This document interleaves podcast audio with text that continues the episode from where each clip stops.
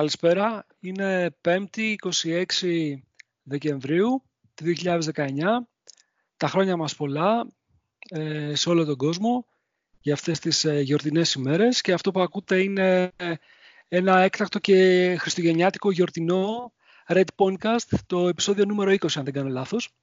Στο μικρόφωνο είναι ο Νίκος, αλλιώς Red Emerald, μαζί με ε, εκλεκτή παρέα για άλλη μία βραδιά. Έχω τον Σπανούλαρο, τον Γιώργο, τον ε, Ναβάχο ή αλλιώς Σπάνο και τον Γκέστα που λίγο πολύ είχαμε ε, προειδεάσει τον κόσμο με κάποια μηνύματα τις προηγούμενες μέρες. Τον ε, Basketball Guru ή αλλιώς Γιώργο. Γιώργο, καλησπέρα.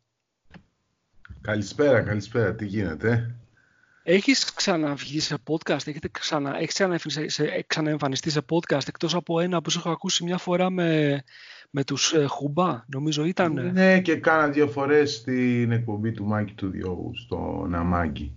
Ε, και στα παιδιά από τον Μπόλχο, εντάξει, ωραία, συνεργαζόμαστε, έχει πλάκα.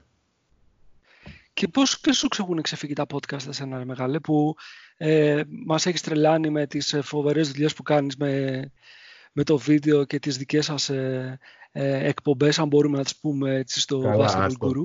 Ας το πάμε λίγο αυτό πίσω με τις φοβερές δουλειές. Καταρχήν ευχαριστώ, ε, Νίκ, να είσαι καλά, ρε. Βλέπω τη δουλειά σας και είναι πάρα πολύ ωραία και τη χαίρομαι.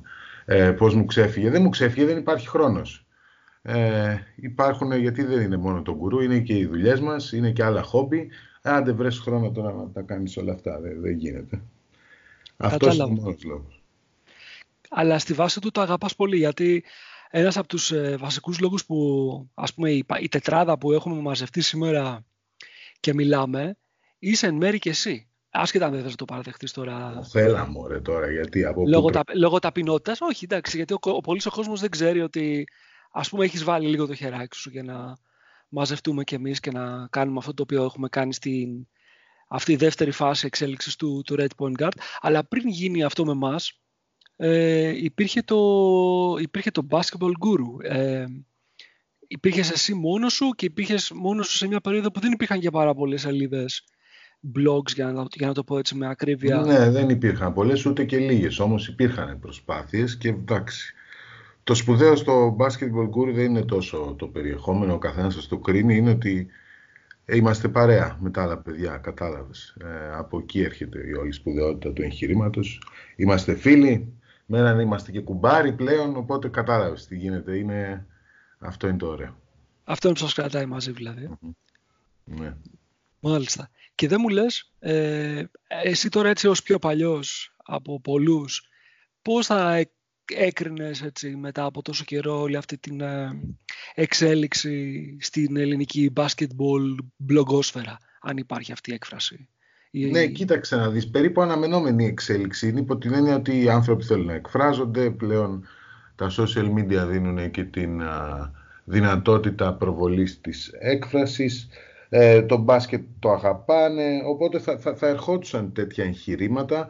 Ε, ωραία είναι, ε, μην τα πάρουμε και κάτι παραπάνω από ό,τι είναι. Κατάλαβες. Αν μπορείς να το συνδυάζεις αυτό το χόμπι με το να δίνεις και όμορφη πληροφορία, Δηλαδή την πληροφορία που θέλεις ο ίδιος στο κεφάλι σου να ψάξεις και να εξερευνήσεις και να μπορείς μετά και να τη μεταδώσεις, είναι κάτι πάρα πολύ όμορφο. Ως εκείνικο θα έλεγα. Ε, μου αρέσει που υπάρχουν ένα σωρό πραγματάκια να διαβάσεις δεξιά και αριστερά. Αυτό είναι φαν. Δεν, δεν θα το πήγαινα δηλαδή κάτι παραπάνω από αυτό. Ξέρεις τι, δεν θέλω να το, να το εκμεύσω, αλλά θυμάμαι πριν από κάνα δύο χρόνια σε μια έτσι κουβέντα που είχαμε οι δυο μας, που σου έλεγα τι είναι αυτό που, που πιστεύεις ότι σου δίνει νόημα ας πούμε, στο, στο blogging απάνω; Και ανάμεσα σε άλλα που είχαμε συζητήσει τότε μου είχες πει ότι το αυθεντικό περιεχόμενο και το περιεχόμενο το οποίο έρχεται ως αποτέλεσμα έρευνας. Και θυμάμαι αυτές τις συζητήσεις που είχαμε τότε για τη σημασία που δίνει στην ε, χρήση των πηγών αλλά ναι. και στον τρόπο με τον οποίο ε, αναδεικνύεται η πληροφορία την οποία προφανώς και άλλοι μπορούν να τη βρουν, αλλά όχι ναι, απαραίτητα όλοι την, την αναφέρουν. Από τη στιγμή που δεν κάνουμε πρωτογενές ρεπορτάζ, το οποίο ως γνωστόν και στη δημοσιογραφία δεν αποκαλύπτει τις πηγές σου για ένα ρεπορτάζ, από τη στιγμή δηλαδή που δεν κάνουμε τέτοιου είδους ρεπορτάζ ε, και απλά ψαχνόμαστε εκεί οι ίδιοι ε, και συχνά οι ιδέες υπάρχουν εκεί έξω πριν από εμά. έχουμε την ηθική υποχρέωση τις ιδέες που βρίσκουμε και προϋπάρχουν να τις αναφέρουμε, έτσι δεν είναι. Δηλαδή, ε, πώς αλλιώς θα στοιχειοθετήσεις ένα επιχείρημα αν δεν βγεις ο ίδιος έξω στο δρόμο, ο μόνος τρόπος είναι να διαβάσεις, να βρεις πηγές. Ε, μετά οφείλεις και να τις αναφέρεις. Αλλά είναι ωραίο πράγμα αυτό, Νίκ, να διαβάζεις και να βρίσκεις ε, και να συνδυάζεις. Μπορείς να βγάλεις πρωτογενές περιεχόμενο με το credit που χρειάζεται στην πηγή να δίνεται πάντα. Ε, είναι, είναι ωραίο πράγμα, ρε παιδί μου. Ξέρεις, είναι ό,τι θες να εξε... αν γράφεις για αυτό που θες ο ίδιος να εξερευνήσεις, θα βγει κάποια στιγμή, θα βγει και καλό, ας πούμε. Και δίνει και μεγαλύτερη αξία και στο, στο, στο τελικό αποτέλεσμα της δουλειάς. Ε, το να χρησιμοποιήσεις κάποιες πηγές, γιατί ουσιαστικά δίνεις και το, την, ευκαιρία, την ευκαιρία στον, στον αγνώστη να συνεχίσει ο ίδιος, εάν το επιθυμεί, την, ε, ε, ναι, τώρα μην κρυβόμαστε. Δεν κατέχουμε εμείς την απόλυτη αλήθεια. Την κατέχουμε και ένα σωρό άλλοι και έτσι άμα διαδρούνε μεταξύ τους οι πηγές και τα κείμενα είναι ακόμη ε, πληρέστερη εικόνα που έχεις στο κεφάλι σου για κάτι. Τέλεια. Λοιπόν, εντάξει, ας μην μιλήσουμε άλλο τώρα για το, για το blogging, γιατί δεν έχουμε και πάρα πολύ χρόνο. Mm-hmm. Ίσως κάποια άλλη φορά θα κατορθώσουμε να το κάνουμε έτσι και πιο οργανωμένα από ό,τι σήμερα. Λοιπόν, στη σημερινή μας ε, παρέα, όπως είπα, έχουμε το, το, το Σπανούλαρο και το Ναβάχοτ. Είναι δύο από τα δικά μας παιδιά που έχουν αναλάβει έτσι να τραβήξουν το κουπί στο κομμάτι της ε, ανάλυσης των αγώνων που προσπαθούμε να καλύπτουμε για τον Πασχετικό Ολυμπιακό. Είναι κάτι το οποίο το κάνεις και εσύ πολύ καλά ο ίδιος. Ε, άσχετα αν τώρα το τελευταίο καιρό έχεις ε, ε, αποτραβηχθεί και το κάνεις λιγότερο. Παρ' όλα αυτά υπάρχουν δικές σας στήλες που επίσης κάνουν πολύ καλή ανάλυση. Αυτό ναι, λοιπόν που θα ήθελα... Σωστά, ακριβώς. Αυτό που θα ήθελα να κάνουμε σήμερα λοιπόν, αν ε, ε, έχουμε έτσι αυτό το, το λίγο χρόνο, είναι να μιλήσουμε λίγο για Ευρωλίγκα. Να μιλήσουμε για τη φετινή Ευρωλίγκα. Σήμερα είναι ε, τα παιχνίδια της 16ης ε, αγωνιστικής, αν δεν κάνω λάθος. Ε, είμαστε σχεδόν μια αγωνιστική πριν το τέλος του, του πρώτου γύρου. Ε, πολύ καλό δείγμα πλέον ε, για όλες τις ομάδες. Και πριν μιλήσουμε εξειδικευμένα για τον Ολυμπιακό, που προφανώς μας μας περισσότερο, ίσως από τις υπόλοιπες ομάδες, ε, θα ήθελα να ακούσω έτσι λίγο τη, τη δική σου γνώμη για το επίπεδο. Ε, Παραδείγματος χάρη ο Ναβάχο σε κάποιες δικές μας εκπομπές έχει πει ότι δεν το βλέπει και ότι είναι και το υψηλότερο επίπεδο όλων των εποχών που έχουμε δει. Αλλά θα ήθελα έτσι να ακούσω ένα δικό σου σχόλιο πριν να δώσουμε και την μπάλα στα παιδιά ε, για το επίπεδο, το φετινό επίπεδο της EuroLeague και πώς το κρίνεις εσύ με όσα έχουμε δει μέχρι τώρα. Ναι, συμφωνώ μαζί του ότι ε, παρά το γεγονός ότι υπάρχει ανταγωνιστικότητα, ε, πολλές ομάδες είναι κοντά στη βαθμολογία, στην οχτάδα και στα, στις παρυφές της τετράδας, γενικά και συγκριτικά με πέρσι να το πάρεις, η ομάδα η οποία έχει την πραγματικά μεγάλη βελτίωση είναι η Μακάμπη. Άλλες ομάδες δεν μπορείς να πεις ότι φέτος έχουν εμφανιστεί καλύτερες σε σχέση με πέρσι. Πάρ τα περσινά σύνολα, βάλ τα φέτος, ποια είναι η καλύτερη ομάδα. Ε, αυτό από μόνο του, τόσο απλά να το πούμε, ε, σημαίνει ότι και το επίπεδο της διοργάνωσης ως μπάσκετ δεν έχει ανέβει. Όχι ως ανταγωνιστικότητα, έτσι, άλλο το ένα, άλλο το άλλο. Ε, ως προς την ποιότητα του μπάσκετ. Ε, το βλέπω μέσα στις άκρες ίδιο με το περσινό, ίσως λίγο χειρότερο. Θα το δούμε. Θα δούμε και την υπόλοιπη πορεία πώς θα είναι. Γιατί ξέρεις φέτος με τις έξτρα αγωνιστικές και τις έξτρα διπλές αγωνιστικές που υπάρχουν, ε, ε πιθανώς και η προσαρμογή των ομάδων ακόμη δεν είναι πλήρης. Ε, θα το δούμε λίγο ακόμη και σε βάθος χρόνου, πάντως και εγώ πιστεύω ότι το θέαμα μέσα σε άκρες δεν είναι καλύτερο από πέρσι. Αλλά σώζεται το πρωτάθλημα γιατί είναι πολύ πολύ ανταγωνιστικό. Μάλιστα. Για να αρχίσουμε να βάζουμε και τους υπόλοιπους στην κουβέντα, γιατί αρκετά τους κρατήσαμε στο περιθώριο. Ε, Γιώργο, ε, κάτι τώρα πρέπει να σας μπερδεύω τώρα. Λοιπόν, θα σας λέω Σπανούλαρος. Λοιπόν, Σπανούλαρος, ε, εσύ από τη δικιά σου την πλευρά, πώς τη βλέπεις τη φετινή EuroLeague; Άκουσες τι είπε και ο, και ο Γκουρού; Ξέρεις και τι λέει ο Ναβάχο λίγο πολύ; Ναι, θα τα πει και ο Ναβάχο από την πλευρά του. Λοιπόν, ε, συμφωνώ με τον Γιώργο, τον Γκουρού, γιατί βλέπω και εγώ ότι έχει ανέβει πάρα πολύ ανταγωνιστικότητα. Δηλαδή μόνο την ε, βαθμολογία να κοιτάξουμε, σε 15 αγωνιστικές ε, μέχρι και τη 14η θέση είναι πολύ κοντά οι ομάδες. Και από κάτω η 15η είναι δηλαδή η Φενέρμπαχτσε που όλοι ξέρουμε την ποιότητά της.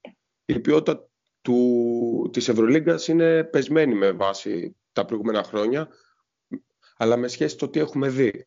Η ανταγωνιστικότητα όμως έχει ανέβει πάρα πολύ. Δηλαδή βλέπουμε ότι η Zenit, μια ομάδα που πριν το πρωτάθλημα όλοι συζητάγαμε ότι θα είναι τελευταία μαζί με την ε, γαλλική ομάδα και δεν είναι ομάδες Ευρωλίγκας. Βλέπουμε ότι έχει κερδίσει μέσα στη Φενέρμπαξε, έχει κερδίσει τον Ολυμπιακό, έχει κάνει δηλαδή κάποιες καλές νίκες, έχει κερδίσει και την ε, Ασβέλ. Οπότε πιστεύω ότι φέτος, μέχρι και την τελευταία αγωνιστική, ο τελευταίος θα μπορεί να κερδίσει τον πρώτο.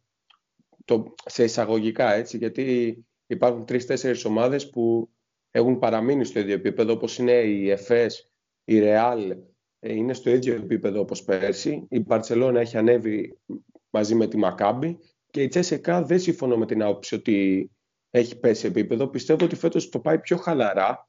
Δεν την υπολογίζουν και πολύ ο κόσμος και νομίζω ότι άμα συνεχίσει έτσι θα είναι από τα φαβορή όχι μόνο για να πάει Final Four αλλά για να κάνει και κάτι καλό. Γιατί θα βγει στην αγορά για παίκτη και δεν τη ζητάει και κανείς που όλα αυτά τα χρόνια τέτοιο καιρό λέγαμε εντάξει η Τσέσεκα έχει πάει ήδη Final Four και ζούσε σε ένα δικό της κόσμο. Φέτος είναι λίγο διαφορετικά, δηλαδή οι πρώτες πέντε ομάδες είναι πιστεύω πολύ κοντά μεταξύ τους. Δηλαδή Εφές, Ρεάλ, Μπαρτσελώνα, Μακάμπι και Τσέσεκα είναι πολύ κοντά μεταξύ τους. Λίγο πιο κάτω θεωρώ προσωπικά τη Μακάμπι. Και μετά από εκεί και πέρα υπάρχει ο Παναθηναϊκός, η Κίμκι, η Μιλάνο και η Φενέρμπαχτσε που για μένα είναι οι ομάδες που θα παλέψουν για τρεις θέσεις. Δηλαδή εμάς δεν μας βάζω μέσα παιδιά, καλός ή κακός. Ε, αυτό πάνω κάτω. Μάλιστα. Για να ακούσουμε και τι λέει και ο Πάνος. Καλησπέρα, χρόνια πολλά σε όλους αρχικά. Υγεία σε όλο τον κόσμο. Να μας καλά να, να, τα λέμε εδώ. Ε, έχω εκφράσει την άποψή μου ότι δεν θεωρώ το επίπεδο της Ευρωλίγκας ανέβηκε. Είναι μια πιο ακριβή διοργάνωση σίγουρα. Έχουν μαζευτεί πάρα πολλά ονόματα ακριβοπληρωμένα. Αλλά η διαφορά φαίνεται στο, στις πορείες δύο ομάδων. Η μία είναι η Real και η άλλη είναι η ΕΦΕΣ, οι οποίες έχουν την καλύτερη χημεία από όλες τις υπόλοιπες. Ε, και πάνω σε αυτήν έχουν επενδύσει. Είναι ίσως οι μοναδικές που έχουν επενδύσει πάνω σε αυτό και έχουν μια συνέχεια στην πορεία του χρόνου. Ε, οι οποίες εύκολα, δύσκολα βρίσκουν τον τρόπο, πετυχαίνουν νίκες, κάποιες φορές και διαδικαστικές σχεδόν. Ε, έβλεπα τώρα λίγο χάζεμα, δεν ξέρω πώς είναι η εξέλιξή του το, την ΕΦΕΣ με τη Μακάμπη, όπου φαίνεται η διαφορά μιας ομάδας η οποία δουλεύεται καιρό από μια ομάδα που τώρα στείνεται. Ε, υπάρχουν πολλές ομάδες που τώρα στείνονται, ακόμα και η Μπαρτσελόνα είναι μια τέτοια, η οποία μάζεψε πάρα πολύ, ε, μάζεψε όλα τα, τους monsters της Ευρώπης, αλλά προφανώς αναζητεί χημεία, ρόλους και, και ψάχνει να βρει τον εαυτό της και το πώς θέλει να παίξει.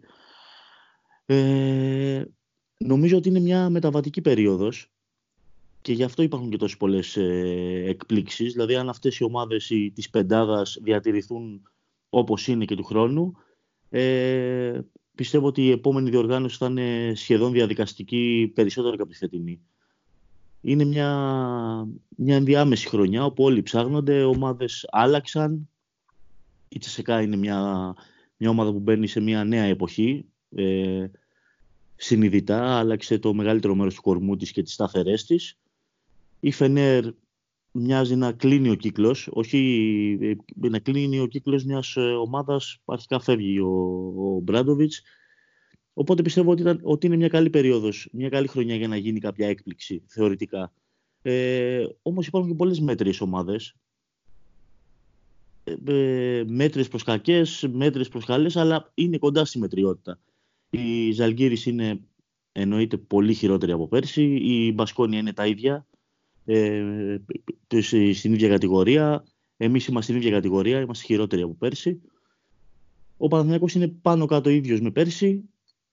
Οι δύο νεοφώτιστες τρεις μαζί με τον Ερυθρό Αστέρα είναι πάνω κάτω στο ίδιο επίπεδο με τις περσινές, άντε ίσως να είναι λίγο καλύτερες. Η Bayern είναι στα ίδια με πέρσι, οπότε δεν νομίζω ότι άλλαξε πάρα πολύ το επίπεδο. Ανταγωνιστική είναι η διοργάνωση, αλλά είναι λόγω, ε, λόγω του ότι τα πραγματικά φαβορεί δεν έχουν βρει ακόμα ε, τους ρυθμούς τους, τη χημεία τους για να ξεκαθαρίσει το τοπίο.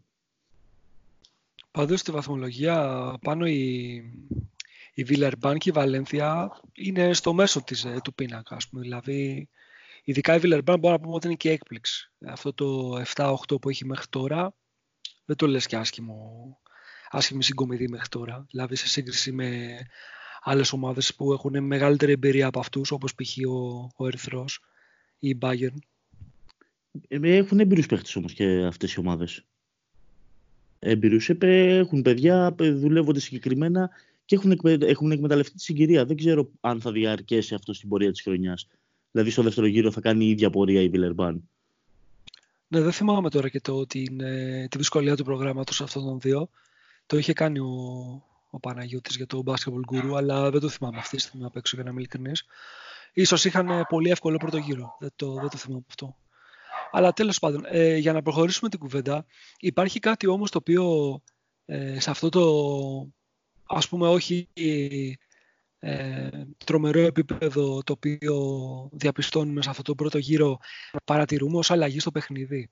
Δηλαδή είναι κάτι το οποίο βλέπουμε ότι ε, είτε συνεχίζεται μια τάση από τα προηγούμενα έτη είτε είναι κάτι έτσι σαν καινοτομία ε, το οποίο έχει μπει στο, στο παιχνίδι φέτος.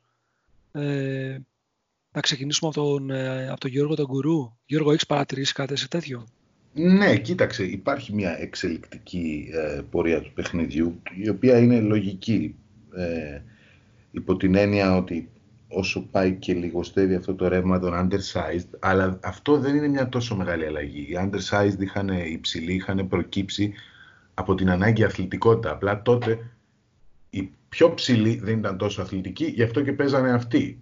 Έτσι. Τώρα που και οι πιο ψηλοί αποκτούν αθλητικότητα, έρχονται πάλι στο προσκήνιο. Δηλαδή δεν ήταν τόσο μια ανάγκη για κοντύτερους center οι οποίοι θα αλλάζουν στα screen κτλ. Ήταν ότι τύχαινε οι κοντύτεροι center να ήταν πιο αθλητικοί εκείνη την εποχή. Οπότε η ανάγκη αθλητικότητα παραμένει, τα ύψη έχουν ε, μεγαλώσει λίγο παραπάνω σε σχέση με πριν. Αυτή είναι μια εξελικτική πορεία, ε, η οποία δεν με εκπλήσει και ιδιαίτερα να σου πω την αλήθεια, μια χαρά την, την περιμέναμε όλοι. Αυτό το οποίο λίγο παραπάνω θέλω να τονίσω σε ό,τι αφορά τη φετινή διοργάνωση είναι ε, πως η τάση του NBA ε, για τους guard που σουτάρουν από πολύ μακριά με pull-up jumpers, δηλαδή κατευθείαν, χωρίς να δώσουν πάσα απαραίτητα, θα πάνε και θα σουτάρουν από τα 7 μέτρα, από τα 7,5 μέτρα, ε, είναι όλο ένα και μεγαλύτερη. Δηλαδή, δες το Wilbekin, δες το Larkin, δες το Mike James, αυτού του είδους τα guard δεν ευδοκιμούσαν παλιότερα στην Ευρωλίγκα τόσο πολύ όσο ευδοκιμούν τώρα. Δηλαδή έχουν αρχίσει τα βασικά guard των ομάδων, των κορυφαίων ομάδων, ε, να πηγαίνουν όλο και μακρύτερα για να σουτάρουν και να εκτελέσουν. Το οποίο αυτό και τις αποστάσεις θα ανοίξει και σιγά σιγά φαίνεται ότι τέτοιοι παίχτες είναι απαραίτητοι σε όλο και περισσότερα σύνολα. Δηλαδή, ακόμη και ο Καμπάτσος στη Ρεάλ, που δεν το πολυκάνει, έχει αυτή τη δυνατότητα, την οποία την είχε και ο Γιούλ. Ε, και το θεωρώ, την έχει φυσικά ο Σβέντ, εννοείται, και έτσι το θεωρώ ότι αυτό είναι μια καλή, αν θες να πούμε για μια αλλαγή στο παιχνίδι, μου αρέσει, ε, θα ξεχώριζα αυτή. Δεν είναι το τρίποντο. Το τρίποντο στην Ευρωλίγκα πάντα ποσοστιαία ήταν παραπάνω από το NBA. Δηλαδή το 3-point attempt rate, οι ομάδες στην Ευρωλίγκα πάντα πέρανε περισσότερα τρίποντα από τις ομάδες του NBA αναλογικά με τις προσπάθειες. Γιατί είναι ήταν και πιο κοντά η γραμμή, έτσι. Ναι, αλλά και σαν φιλοσοφία αν θέλεις, γιατί ε, ε, οι άμυνες ε, στην Ευρωλίγκα είναι σώμα με σώμα γερές κτλ. κτλ. Ε, είχαν πάει πιο πίσω οι παίχτες πριν πάει το NBA πιο πίσω σε προσπάθειες ε, και μεγαλώσει τις αποστάσεις. Απλά η αλλαγή αφορά κυρίως το είδος των παιχτών, το είδος των guard που βλέπω εγώ να ευδοκιμώνω αυτή τη στιγμή και τα οποία είναι υπεραπαραίτητα για να πεις ότι έχεις μια ομάδα ανταγωνιστική. Ναι. Ε, ξέρεις, την ε, προηγούμενη εβδομάδα που ο Ολυμπιακός αντιμετώπιζε την, ε, την Κίμκι, είχα, είχα χαζέψει λίγο τα, την αναλογία στα σούτ μεταξύ δίποντα και τρίποντα των ομάδων στη EuroLeague και διαπίστωσα ότι πλέον έχουμε τουλάχιστον 7 ομάδες που το 40% των προσπαθειών τους είναι από το τρίποντο. Αυτές είναι η Κίμκι, η Τσέσκα, η Ρεάλ, η Βαλένθια, η Εφές, η Ζενίτ και η Άλμπα. Και μετά είναι και κάποιες άλλες που είναι πολύ κοντά, δηλαδή στο 39% των προσπαθειών που είναι η Μακάμπη και η Φενέρμπαξε. Αυτό τώρα νομίζω δεν είναι και με αυτό το οποίο ε, είπες λίγο νωρίτερα για αυτά τα γκαρντ τα οποία έχουν τη, την ικανότητα να πάρουν ή να επιχειρήσουν αυτά τα σουτ από δύο αποστάσεις αλλά δεν είναι και έτσι μια γενικότερη τάση το παιχνίδι πηγαίνει σε περισσότερες επιλογές ε, από το τρίποντο. Δηλαδή αυτό είναι κάτι το οποίο άλλαξε το NBA με την εισαγωγή αυτής της θεωρίας των Advanced Analytics ε, εδώ και κάποια χρόνια και με την ε, αυτοκρατορία των, ε, του Golden State αλλά πλέον δεν είναι μια γενικότερη μπασκετική τάση που τη βλέπουμε τα τελευταία χρόνια και στην Ευρώπη. Ναι, σου είπα ότι ε, έχεις δίκιο σε αυτό, αλλά κοίταξε, στην Ευρώπη την έχουμε δει ακόμη και πιο πριν από το NBA. Ε, είναι το είδος του ταλέντου που αλλάζει κατά τη γνώμη μου, όπως επίσης ε, και θα έχει ενδιαφέρον τα επόμενα χρόνια να δούμε πού θα πάει ε, το ball movement. Δηλαδή οι Warriors το κάναν αυτό αλλάζοντας συγκεκριμένο αριθμό πασών, 4-5 αν θυμάμαι να επίθεση τέλος πάντων. Μετά οι Houston το κάναν αυτό χωρίς να αλλάζουν πάσες, κατάλαβες θέλω να σου πω. Ε, ε είναι, και το πώς φτάνεις, είναι και το πώς φτάνεις να το σουτάρεις τελικά αυτό το τρίποντο.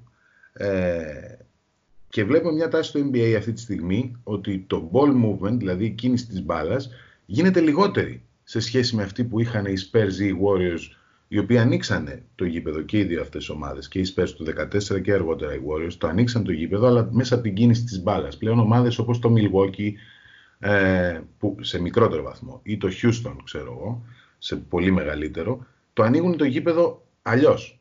Μέσα από έναν παίχτη. Ε, είτε λέγεται Γιάννης, είτε λέγεται ε, Harden, είτε λέγεται Leonard, θα δούμε τώρα πώς θα το πάνε οι Lakers, αλλά πέρσι οι Raptors το ίδιο πράγμα το κάνανε μέσα από ένα παίχτη. Ε, άρα για μένα το επόμενο είναι να δούμε τι θα γίνει με την μπάσα ε, στο μπάσκετ και πώς αυτό θα μεταφερθεί και στην Ευρωλίγκα αργότερα. Ε, γιατί αν δεις ομάδες της Ευρωλίγκα όπως η Τσεσεκά ας πούμε, έχουν επιτυχία έχοντας ρίξει ε, το ποσοστό τελικών πασών επί του συνόλου των επιθέσεων. Δηλαδή η Τσεσεκά στα πρώτα χρόνια του Ιτούδη είχε πάνω από 60% assist percentage που λένε. Τώρα έχει πολύ χαμηλότερο. Ναι, μεν ανοίγει το γήπεδο, ε, έχει πολύ περισσότερα τρίποντα. Ταυτόχρονα όμως ο τρόπος που φτάνουν στο τρίποντο οι ομάδες είναι και διαφορετικός. Δεν φτάνουν απαραίτητα μέσω της αδιάκοπης κίνησης της μπάλας. Μπορεί να φτάσουν κατευθείαν, μέσα από ένα παίχτη. Αυτή είναι μια ενδιαφέρουσα αλλαγή, έτσι για να συμπληρώσω και όσα λέγαμε ε, και προηγουμένως.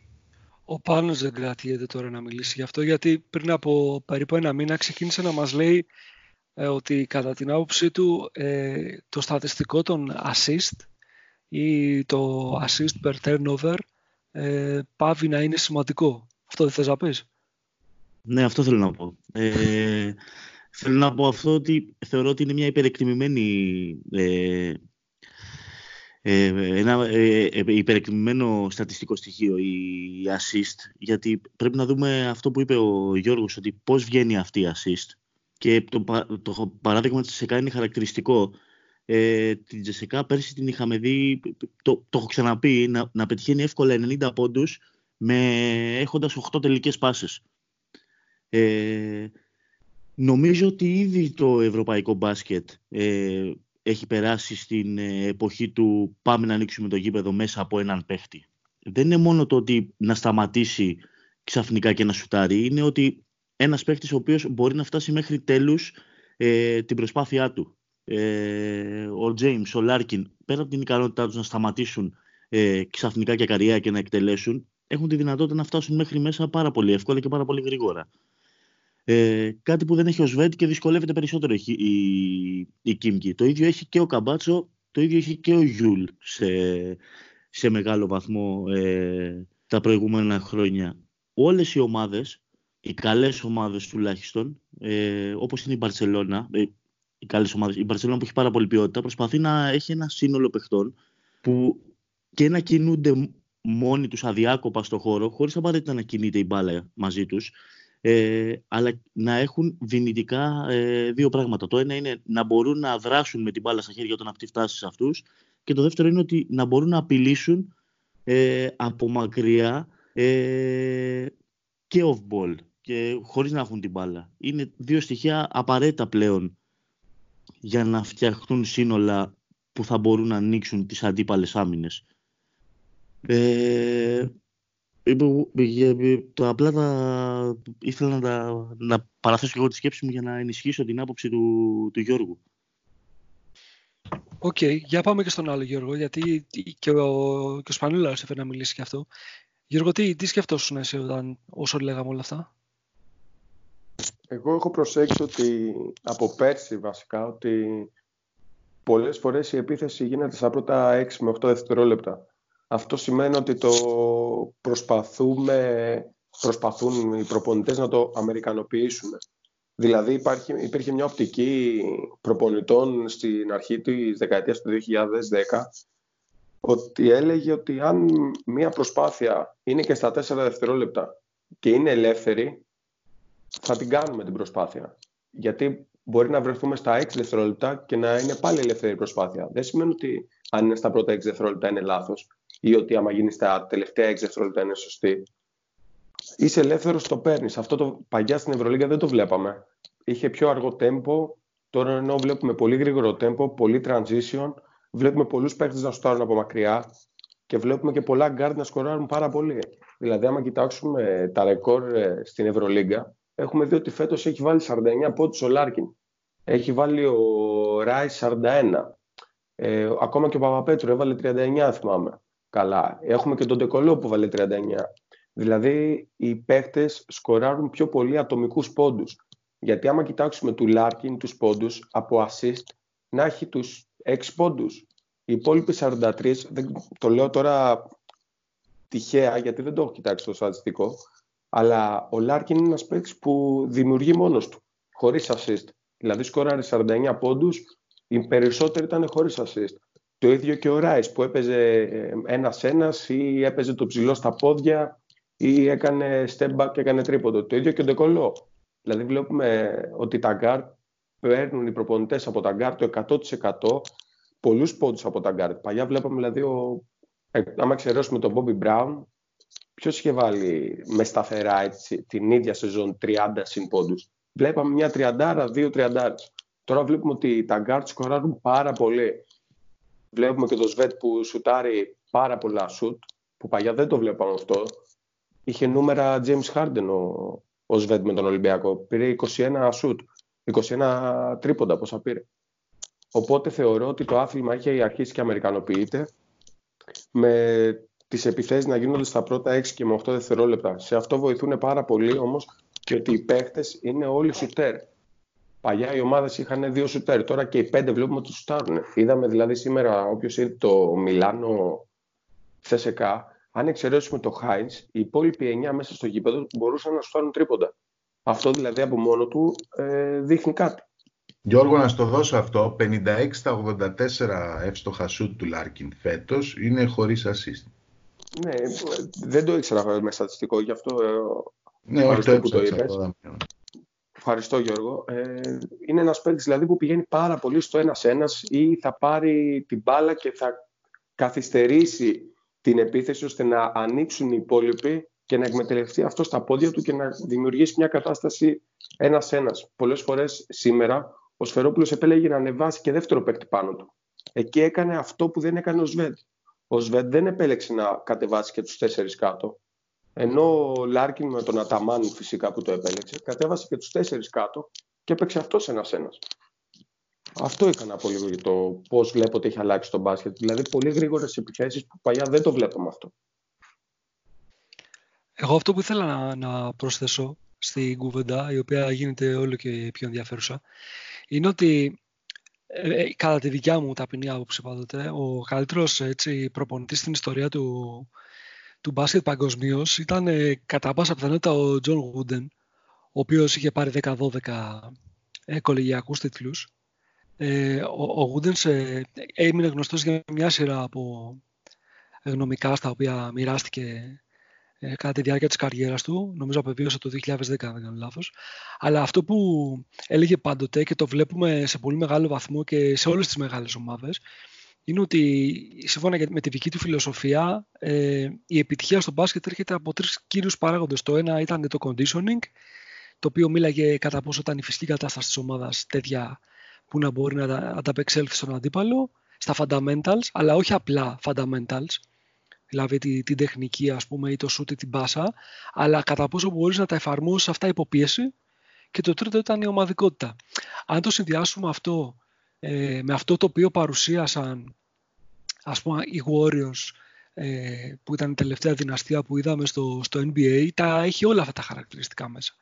Ε, και αν, αν προσθέσουμε και την, ε, και την παρατήρηση ας πούμε αυτή του, του five out που στην ουσία έχουμε ένα μπάσκετ που το είχε πει έξυπνα και ο, ο coach Μπαρτζόκας ε, ε, positionless basketball δηλαδή ότι, ότι κινούμαστε όλο ένα και σε περισσότερες επιλογές παικτών οι οποίοι μπορούν να κάνουν ε, ε, πολλά πράγματα και να παίξουν περισσότερα από μια θέση. Νομίζω ότι κάπου εκεί πηγαίνει ε, το όλο ζήτημα. Το θέμα είναι επειδή στην Ευρώπη κατά πόσο μια ομάδα που δεν έχει το, το βαθύ πορτοφόλι μιας ε, Τσέσκα ή μιας Φενέρ μπορεί, ή μιας ΕΦΕΣ μπορεί να υποστηρίξει κάτι τέτοιο. Δηλαδή, εντάξει, καταλαβαίνω πώς το λέτε, αλλά στην ουσία τη διαφορά την κάνει ένας Λάρκιν πάλι, την κάνει ένας James σε αυτό το οποίο περιγράφουμε. Δεν είναι δηλαδή ότι ε, ο coach Τούβης έχει αυτή τη μοναδική ικανότητα να εφαρμόσει αυτή τη θεωρία και κανείς άλλος δεν μπορεί. Έχει και το κατάλληλο υλικό. Δεν ξέρω αν συμφωνείτε με αυτό που λέω, αλλά θεωρώ ότι την αλλαγή που μάλλον παρατηρούμε ε, ε, προέρχεται κυρίως και από την πρώτη ύλη που έχουν στα χέρια και έχουν προσαρμοστεί σε αυτήν. Ισχύει, δεν ισχύει, δεν ξέρω αν έχετε αντίθετη άποψη. Κοίτα, πάντα η πρώτη ύλη παίζει το ρόλο της. Εννοείται. Δεν το συζητάμε αυτό το πράγμα. Πάντα. Ε, από εκεί και πέρα ε, δεν σημαίνει αυτό ότι ξέρεις την πρώτη ύλη θα την έχουν διάφοροι προπονητές στα χέρια τους. Είναι και πώς την αντιλαμβάνεται ο καθένας. Ας πούμε ο Μεσίνα το καλοκαίρι τον James δεν τον ήθελε. Ε, ο Ιτούδης τον ήθελε. Και μέσα από αυτό το πράγμα κάνει η ομάδα. Δηλαδή οι μεταβλητές ε, γύρω από την πρώτη ύλη υπάρχουν έτσι κι αλλιώς. Άλλο αν όντως η πρώτη ύλη είναι ε, που καθορίζει πάρα πολλά πράγματα. Δηλαδή, αν δεν είχε βγει ο Κάρι, δεν ξέρεις αν θα είχε γίνει και έτσι στο μπάσκετ. Αυτά δεν τα ξέρεις ποτέ. Αν δεν είχε βγει ο LeBron James, δεν ξέρεις κατά πόσο θα μιλούσαμε για το positionless. Πάντα υπάρχουν αυτοί οι παίχτες, ε, οι τρομερά ταλαντούχοι που ε, δίνουν και το ρυθμό για την ανάπτυξη του ταλέντου αργότερα. Αλλά αυτό δεν σημαίνει ότι το ταλέντο από μόνο του, ε, παρότι είναι ο πιο καθοριστικός παράγοντας, εγώ δεν διαφωνώ σε αυτό, ε, ότι το ταλέντο από μόνο του αρκεί. Χαρακτηριστικό είναι το παράδειγμα που σου έδωσα τώρα. Ε, επίσης, ε, υπάρχει και η γραμμή που δίνει ένας οργανισμός ανεξάρτητα από το budget που έχει ως προς το τι μπάσκετ ε, θέλει να παίξει σε βάθος χρόνου και ως προς το τι παίχτες θα αρχίσει να ψάχνει σε βάθος χρόνου. Μπορεί να μην του βγουν τη μία χρονιά, μπορεί να του βγουν την επόμενη. Δηλαδή, ε, υπάρχουν οι μεταβλητές που ένας οργανισμός με προγραμματισμό μπορεί να τις ελέγξει ε, έστω σε ένα βαθμό και ας μην έχει το κορυφαίο ταλέντο στα χέρια του. Ξέρεις, ψάχνεις τους παίχτες με τα χαρακτηριστικά που πιστεύεις ότι θα σου ταιριάξουν. Ε, μέσα άκρες είναι αυτό. Ε, που είμαι σίγουρος ότι αυτή η κουβέντα θα πάει στον Ολυμπιακό, αλλά εντάξει ας πούνε και τα παιδιά ας πούμε. Ναι, θα καταλήξουμε σίγουρα εκεί. Πάνω, θέλεις να πεις κάτι, σε βλέπω είσαι... Ναι. Με το, Θέλω να πω το ότι, δάχτυλο σκανδάλι. Ε, ότι, okay, τα, τα λεφτά φυσικά και θα σου αγοράσουν και θα σου εξασφαλίσουν περισσότερο ταλέντο, περισσότερη πρώτη ύλη. Το ζήτημα είναι, το, και όπως είπε και ο Γιώργος, πώς θα την χρησιμοποιήσεις, ε, πώς την έχεις φανταστεί και πώς θα τη δουλέψει αυτή την πρώτη ύλη.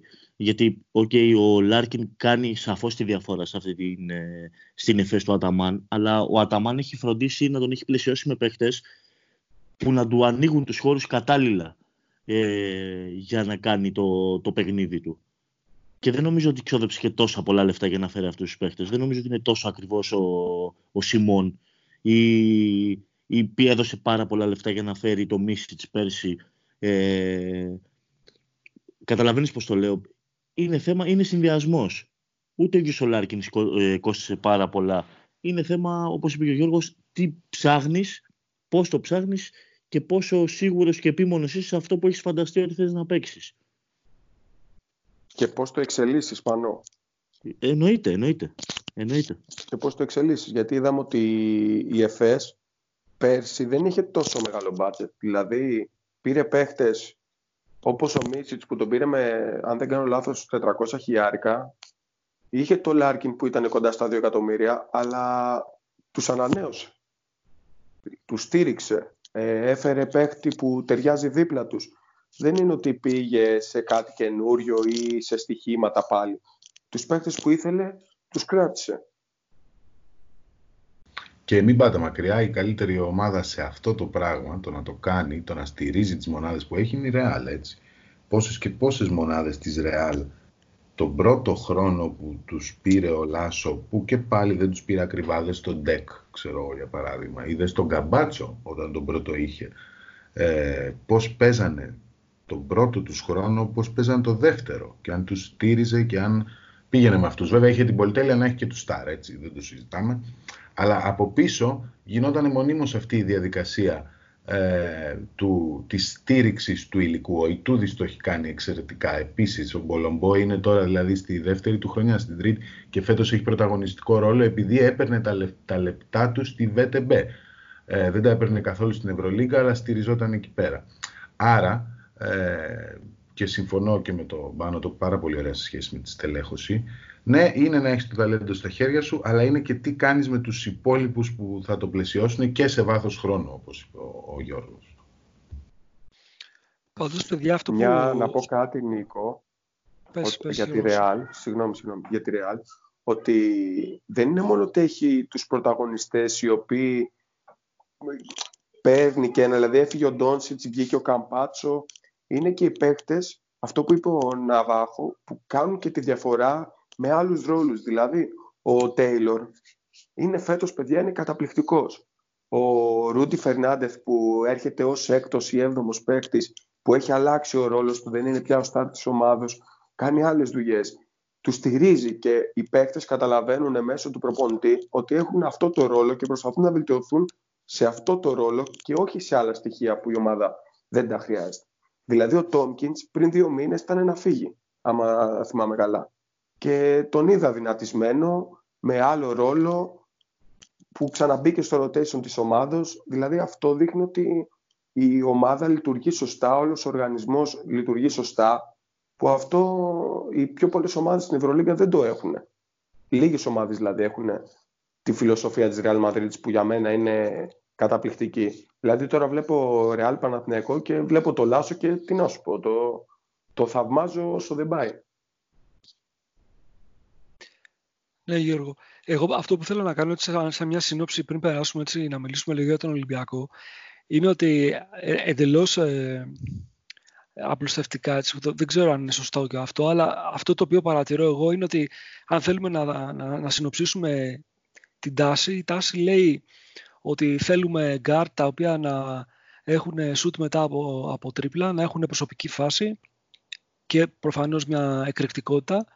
Ε, θέλουμε forward τα οποία να μπορούν να βάλουν την μπάλα στο παρκέ και επίσης να μπορούν να σουτάρουν.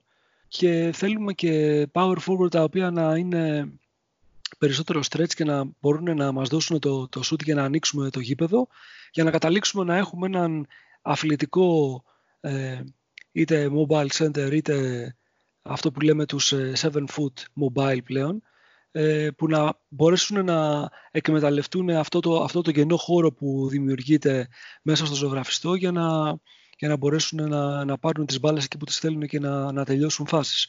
Εγώ έτσι κάπως έτσι το έχω, το έχω στο μυαλό μου και αν δούμε τις, ε, τις μεγάλες ομάδες προφανώς έχουν και τα χρήματα, έχουν και, το, και κάποιο, κάποιο κορμό τον οποίο δεν τον έχουν ε, ε διαλύσει αλλά τον έχουν υποστηρίξει, τον έχουν κρατήσει με χρονιά και αν δεν υπάρχει ένας λόγος που η Τσέσσεκα ίσως φέτος φαίνεται λίγο ε, να ξεκινάει από χαμηλότερη ε, αφετηρία, αν είναι σωστή αυτή η έκφραση, γιατί δεν υπάρχει χαμηλότερη αφετηρία, αφετηρία είναι κοινή για όλους, είναι ότι ε, έχαρασε ο κορμός της. Ε, έχασε αρκετούς παίχτες, έχασε το, το Ντεκολό, το, το Ροντρίγκες, το Higgins, ε, της τραυματίστηκε ο Κλάιμπερν, έκανε η αλλαγή στους ψηλούς που δεν της έχει βγει μέχρι τώρα με τον Κουφό, δηλαδή ξεκινάει από, από ε, έτσι ένα mismatch. Αυτό ήθελα να πω και για να μην συνεχίσουμε να μιλάμε για, το, για τη EuroLeague γιατί ίσως στο δεύτερο γύρο μπορεί να έχουμε και διαφορετική άποψη από αυτό το οποίο λέμε σήμερα. Απλά έτσι σχολιάσαμε την τάση. Ας κάνουμε έτσι μια γρήγορη στροφή για να μιλήσουμε λίγο για τον Ολυμπιακό. Ε, ας ξεκινήσουμε από το φιλοξενούμενο μας γιατί εμείς οι υπόλοιποι τα έχουμε πει αρκετά για το τι πιστεύουμε για τον, ε, για τον Ολυμπιακό. Λοιπόν, Γιώργο, δεν ξέρω από πού να ξεκινήσω, ρε φίλε. Πραγματικά. Δηλαδή, αυτή η χρονιά. Και η ξέρω εγώ. Ε, Καταλαβαίνεις τώρα. Δηλαδή, είναι, είναι πραγματικά πολύ... Ε, είναι πολύ περίεργη κατάσταση αυτή που βιώνουμε. Ε, εγώ απλά ακούω προσεκτικά τις απόψεις των φίλων, ιδιαίτερα αυτών που εκτιμώ. Θέλω να ακούσω και τη δική σου. Δηλαδή, τι καταλαβαίνεις ότι έχει γίνει αυτή τη στιγμή στο, στον Ολυμπιακό; Τι, τι να σου πρωτοπώ τώρα. Ε, εντάξει, είναι μια ομάδα η οποία ε, προφανώς δεν έχει φροντίσει για τη διάδοχη κατάσταση με, από τη στιγμή που οι δύο παιχταράδες της ε, δεν είναι πια σε αυτό που λέμε στο prime τους. Όλες οι ομάδες όταν τους συμβαίνει αυτό περνάνε μια τέτοια μετάβαση, μια μεταβατική κατάσταση. Έτσι. Δεν το συζητάμε δε στην Παρσελώνα με τον Ναβάρο για παράδειγμα. Έτσι. Ε, το θέμα είναι περνώντας αυτή την κατάσταση να βγει και κάτι. Δηλαδή βγαίνοντας ο Ολυμπιακός από αυτό που όλοι λένε μετάβαση, τέλος πάντων δεν ξέρω, ε, να έχει φτιάξει κάτι για την επόμενη μέρα. Δεν ξέρω αν εύκολα, δεν ξέρω αν συμβαίνει αυτό, δεν μπορώ να το κρίνω. Πάντως γενικά ε, ο προγραμματισμός των δύο τελευταίων καλοκαιριών αν αφορά τη σεζόν που ακολουθεί είναι στο πόδι. Ε, νομίζω όλοι το έχουμε δει αυτό το πράγμα. Είναι πολύ δύσκολο, για παράδειγμα, να αυτό τώρα το καλοκαίρι το προηγούμενο, πόσους ξένους αλλάξαμε. Πέντε, έξι. Και να λες ότι α, θα μου βγει μετά. Όταν κάνεις τόσες πολλές αλλαγές μέσα σε ένα καλοκαίρι, χωρίς να, είσαι, χωρίς να έχεις τα τρομερά budget, ε, από ένα σημείο εκεί δεν θα σου βγουν όλες. Είναι, είναι λογικό. Ε, δεν θα το τοποθετούσα σε κάτι παραπάνω. Ξέρεις, αυτά που κάνεις το καλοκαίρι αργότερα έχουν και τις συνέπειές τους. Αυτό έχει συμβεί αυτή τη στιγμή στον Ολυμπιακό. Το θέμα είναι αν πέρσι ας πούμε είχες δύο, είχαμε δύο παίχτες, το Λεντέ και τον Γκος. Πες ο Γκος δεν μπορούσαν να τον κρατήσουμε, τον ζήτησε η Γιούτα. Είχαμε και τον Στρέλνιξ. Κάποιοι από αυτούς τους παίχτες θα μπορούσαν να είναι και στη φετινή ομάδα. Δεν σου λέω τώρα ποιος. Αν ο Ολυμπιακός λοιπόν μέσα από αυτή την κατάσταση, τη φετινή, θα μπορέσει να βγάλει κάτι για του χρόνου είναι για μένα το βασικότερο ζητούμενο. Ε, Αλλιώς, σε ό,τι αφορά τη σεζόν αυτή καθ' αυτή, τη φετινή, προφανώς και ο προγραμματισμός δεν ήταν καλός. Όταν αλλάζει τον προπονητή μέσα σε δύο αγωνιστικές και έχεις αλλάξει και δύο ξένους, ήδη έχεις φέρει δύο καινούριους, το Ροτσέστη και το Ριτ. Ε, και όλα αυτά έχουν γίνει μέσα στο πρώτο δίμηνο. Δεν είναι ότι γίνανε το Μάρτιο που να πεις ότι ξέραμε ποιες διορθώσεις θέλουμε και τέτοια. Όταν λοιπόν όλα αυτά έχουν συμβεί μέσα στο πρώτο δίμηνο, είναι και μια παραδοχή και από πλευράς διοίκησης ότι ο προγραμματισμός του καλοκαιριού δεν υπήρξε σωστός. Για μένα, σου ξαναλέω και για να μιλήσουν τα παιδιά, ότι το βασικό ζητούμενο είναι τι βγαίνει από αυτές τις χρονιές που όλοι ονομάζουν μεταβατικές τέλος πάντων. Θα το δούμε. Τι θα βγει και φέτος. Πάνω. Είσαι έτοιμος βλέπω. Όχι, συγγνώμη. Ε, το... Κατά λάθος πατήθηκε. Ε, ας okay. μιλήσεις Οκ, okay, ας πάμε στον Γιώργο. Λοιπόν, ε, μία τρέλα ζούμε. Λοιπόν, μια τελεία. Λοιπόν, εγώ φέτος ε, περίμενα, εφόσον είναι μια μεταβατική περίοδος, να δούμε μια σωστή διαδικασία όσον αφορά την εξέλιξη του οργανισμού, που όσο τρελό και να ακούγεται επειδή είμαστε Ελλάδα κλπ. πρέπει να γίνει. Αυτό όμως ε, εμένα που με απασχολεί φέτος είναι να δω κάτι να κερδίσω από τη φετινή χρονιά για του χρόνου. Δεν με ενδιαφέρει αν θα βγούμε ένα τη 13η. Και οχτάδα να βγούμε δεν κερδίζουμε κάτι μακροπρόθεσμα. Κερδίζουμε μόνο βραχυπρόθεσμα, δηλαδή κάνουμε μια ένεση στον άρρωστο. Και τι έγινε, το θέμα είναι να κερδίσουμε πράγματα για του χρόνου. Να μπει από τώρα το πλάνο για την επόμενη διετία, τριετία, ώστε ο Ολυμπιακός να μπορέσει να διεκδικήσει πράγματα όχι του χρόνου. Με το budget που έχουμε μπορούμε να διεκδικήσουμε κάποια πράγματα, αλλά με σωστό πλάνο, με ένα προπονητή που να ξέρει ότι και αύριο θα είναι εδώ και μεθαύριο θα είναι εδώ. Το ότι αλλάζουμε προπονητή επειδή χάσαμε από τη Βιλερμπάν 20 πόντους, ασχέτως αν έχει κάνει λάθος προγραμματισμό, είναι λάθος. Η Βιλερμπάν εν τέλει είναι ένατη. Έχει κερδίσει και η Τζέσσεκα. Δηλαδή, τι πρέπει να κάνεις η Τζέσσεκα, να διώξεις τον Ιτούδη; Εγώ δηλαδή αυτό με τις απολύσεις, προπονητή, φέρε το βοηθό και αυτά είμαι απόλυτα αντίθετο. Πιστεύω ότι πρέπει η ομάδα να βάλει πλάνο από φέτος για το χρόνο, να προσπαθήσει να κερδίσει δύο παίχτες.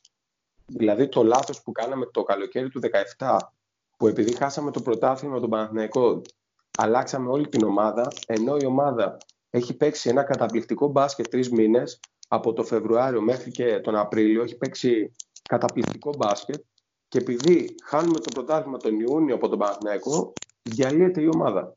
Που εκείνη η ομάδα είχε στο 5 ε, τον Μπίρτς. Ε, μπορούσε να τον κρατήσει τον Μπίρτς, άμα δηλαδή δεν γινόντουσαν όλα αυτά στο τέλος. Ή η ομάδα του 15 πώς διαλύθηκε. Δηλαδή πιστεύω ότι μόνοι μας έχουμε φάει και έχουμε βγάλει τα μάτια μας και δεν πρέπει να ξαναγίνουν αυτά τα λάθη. Χάσαμε τα καλύτερα χρόνια του Σπανούλη και του Πρίντεζη επειδή δεν ανανεώντουσαν οι παίκτες που είχαν μπει μέσα στο πλάνο της ομάδας, είχαν κολλήσει με τους υπόλοιπους. Δηλαδή αν ο Ολυμπιακός επέλεγε το Φεβρουάριο του, του 2013 να ανανεώσει τον Χάιντς, ε, δεν θα συζητάγαμε τέτοια πράγματα τώρα. Και τον Χάιντς και τον εκάστοτε Χάιντς. Πιστεύω ότι η φετινή χρονιά πρέπει να είναι το εύκολο μονοπάτι για την επόμενη σεζόν, δηλαδή να κερδίσουμε πράγματα. Τι πράγματα, έναν-δύο παίχτες να μπορέσουμε να κερδίσουμε από φέτος. Να κερδίσουμε τον Βεζέγκοφ, παράδειγμα, τον Βεζέγκοφ, τον ε, Baldwin, τον Baldwin. Π.χ. το ότι διώχνουμε τον Πάντερ. Έναν για μένα καλό παίχτη που δεν μας είχε βγει, η αλήθεια είναι. Τον διώχνουμε χωρίς να ξέρουμε ποιος είναι ο προπονητής του χρόνου. Ε, για μένα είναι λάθος και δείχνει ότι δεν υπάρχει πλάνο. Αυτό. Έγινε Γιώργο. Για να πάμε λέει, πίσω στον πάνω. Πάνω, μας ακούς; Ε, ε, σας ακούω παιδιά. Τώρα να, πω, να πούμε να εκφραστούμε πάλι εμείς είναι λίγο κουραστικό. Την άποψη, η άποψη του Γιώργου μετράει περισσότερο. Εγώ μια ερώτηση θέλω να του κάνω. Ναι.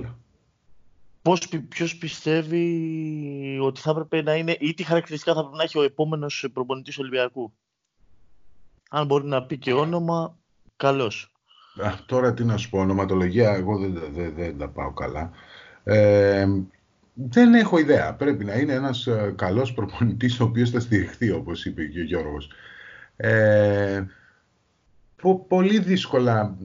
Κοίταξε, ένα, να το πούμε αλλιώς. Ένας προπονητής τύπου Μπλάτ, ο οποίος βασίζεται στις διασυνδέσεις του με την Αμερικάνικη αγορά για να φέρει παίκτες και χτίζει guard first ομάδες και τα λοιπά, οι οποίες πάνε για την επιτυχία κατευθείαν, είναι λίγο δύσκολο να ευδοκιμήσεις τα δικά μας μέρη με δεδομένα και τα budget. Γιατί ξέρεις, όταν το κάνεις αυτό, ε, σημαίνει με τα δεδομένα budget ότι κάθε χρόνο πρέπει να βγάζει λαβράκια.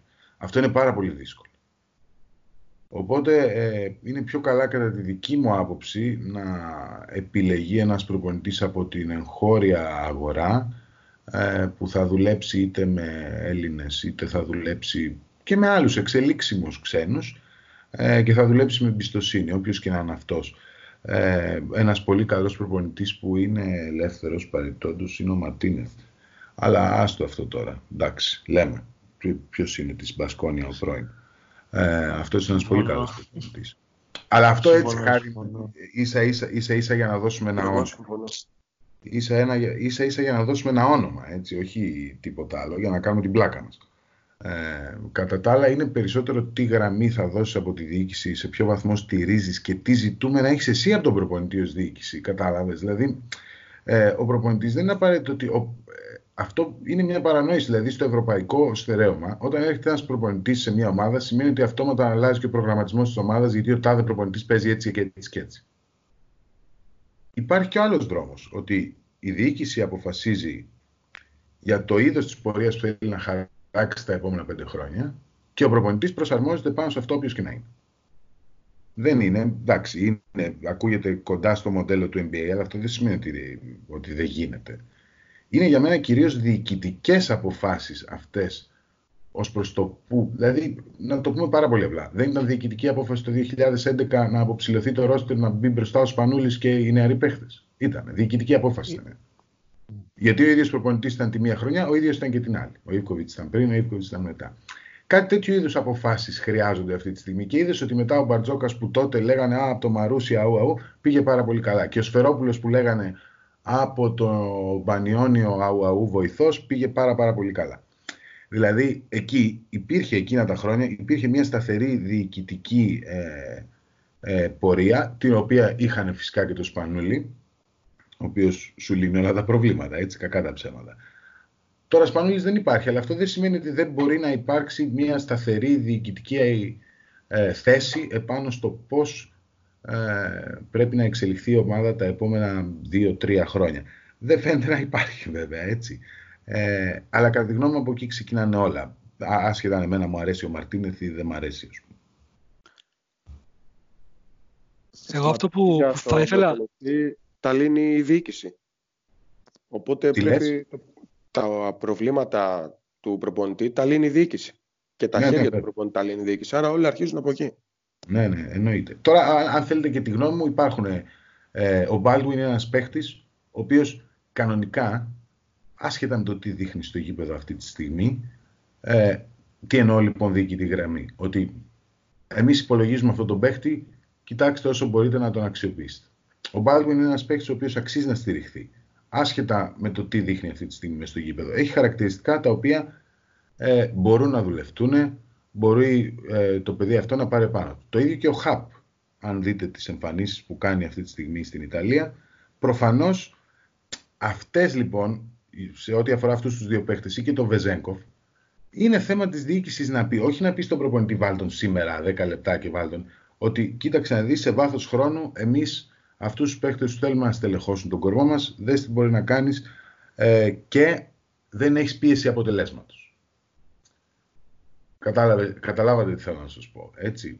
Συμφωνώ, ότι... συμφωνώ Γιώργο, συμφωνώ. Απόλυτα, απόλυτα. Αυτό είναι το, έτσι είναι. Έτσι είναι. Αυτή, αυτή θα έπρεπε να είναι η γραμμή. Αυτή θα έπρεπε να είναι η γραμμή. Και ειδικά εφόσον έχεις αποχωρήσει από την Α1 για τους χύψη λόγους ε, γνωστούς ή άγνωστους, τι αποτέλεσμα, δεν μπορεί να υπάρχει πίεση αποτελεσμάτων στην Ευρωλίγα. Τι, τι σημαίνει, ότι πας σε Final Four δεν είναι εύκολο, παίζουν και οι υπόλοιποι. Οπότε θα ήταν ιδανικές οι συνθήκες, αν υπήρχε αυτό το πλάνο να ακολουθηθεί. Εγώ αυτό που προσπάθησα να σας πω πριν ε, και πάλι να σας διακόψω ήταν ότι επιστρέφοντας πίσω στα γνωμικά που, του, του Γουντέν ε, ένα από αυτά πολλά που έχει πει είναι ότι καμία αποτυχία δεν είναι θανάσιμη εκτός από την αποτυχία να αλλάξεις. Εγώ δεν νομίζω ότι δεν το συνειδητοποίησε η διοίκηση αυτό τουλάχιστον ε, πριν δύο καλοκαίρια, γιατί η επιλογή του να φέρει τον Μπλατ ε, ήταν σημειολογική. Δηλαδή έλεγε ότι θέλω να αλλάξω. Μπορεί η αλλαγή η οποία επέλεξε ή ο τρόπος με τον οποίο προσπάθησε να την υποστηρίξει να μην απέδωσε, αλλά πιστεύω ότι προσπάθησε να την κάνει. Αυτό που γίνεται όμως φέτος, ε, δηλαδή από την, ε, από την πρώτη αγωνιστική να απολύσεις τον προπονητή που τον έφερες και θα μπορούσε αν έκρινες ότι δεν έκανε ε, για αυτό το ρόλο να τον έχεις αντικαταστήσει το καλοκαίρι ε, να τον αδειάζεις έτσι στην πρώτη αγωνιστική και να αφήνεις το βοηθό του να βγάλει το φίδι από την τρύπα δεν μου μοιάζει και πολύ ορθολογικό ούτε τεχνοκρατικά ούτε αθλητικά ούτε από την πλευρά της προϊστορίας των, των αδέρφων Αγγελόπουλων. Δηλαδή στο παρελθόν μας έχουν δείξει ότι στήριζαν προπονητές για μεγάλο χρονικό διάστημα. Ε, αυτό μου κάνει εντύπωση. Ε, δηλαδή θεωρώ ότι η φετινή χρονιά είναι πάρα πολύ περίεργη γιατί ακόμα και με τα δικά μας τα, τα κουσούρια και με τις δικές μας ας πούμε τις, τα, τις στερεοτυπικές συμπεριφορές ακόμα και σε αυτές πηγαίνουμε κόντρα. Δηλαδή δεν καταλαβαίνω τι γίνεται. Έχω, έχω λίγο μπερδευτεί ε, με όλα αυτά που συμβαίνουν.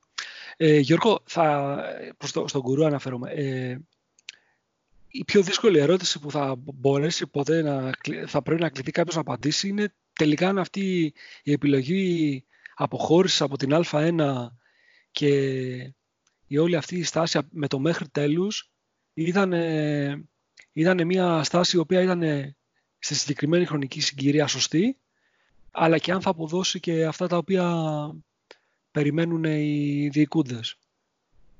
Λοιπόν, ε, θέλεις να, να μας δώσεις έτσι ένα τελευταίο σχόλιο γιατί ξέρω ότι έχεις και τις δικές σου υποχρεώσεις και δεν θέλω να σε κρατήσω πάρα πολύ και να κλείσουμε με αυτό σήμερα.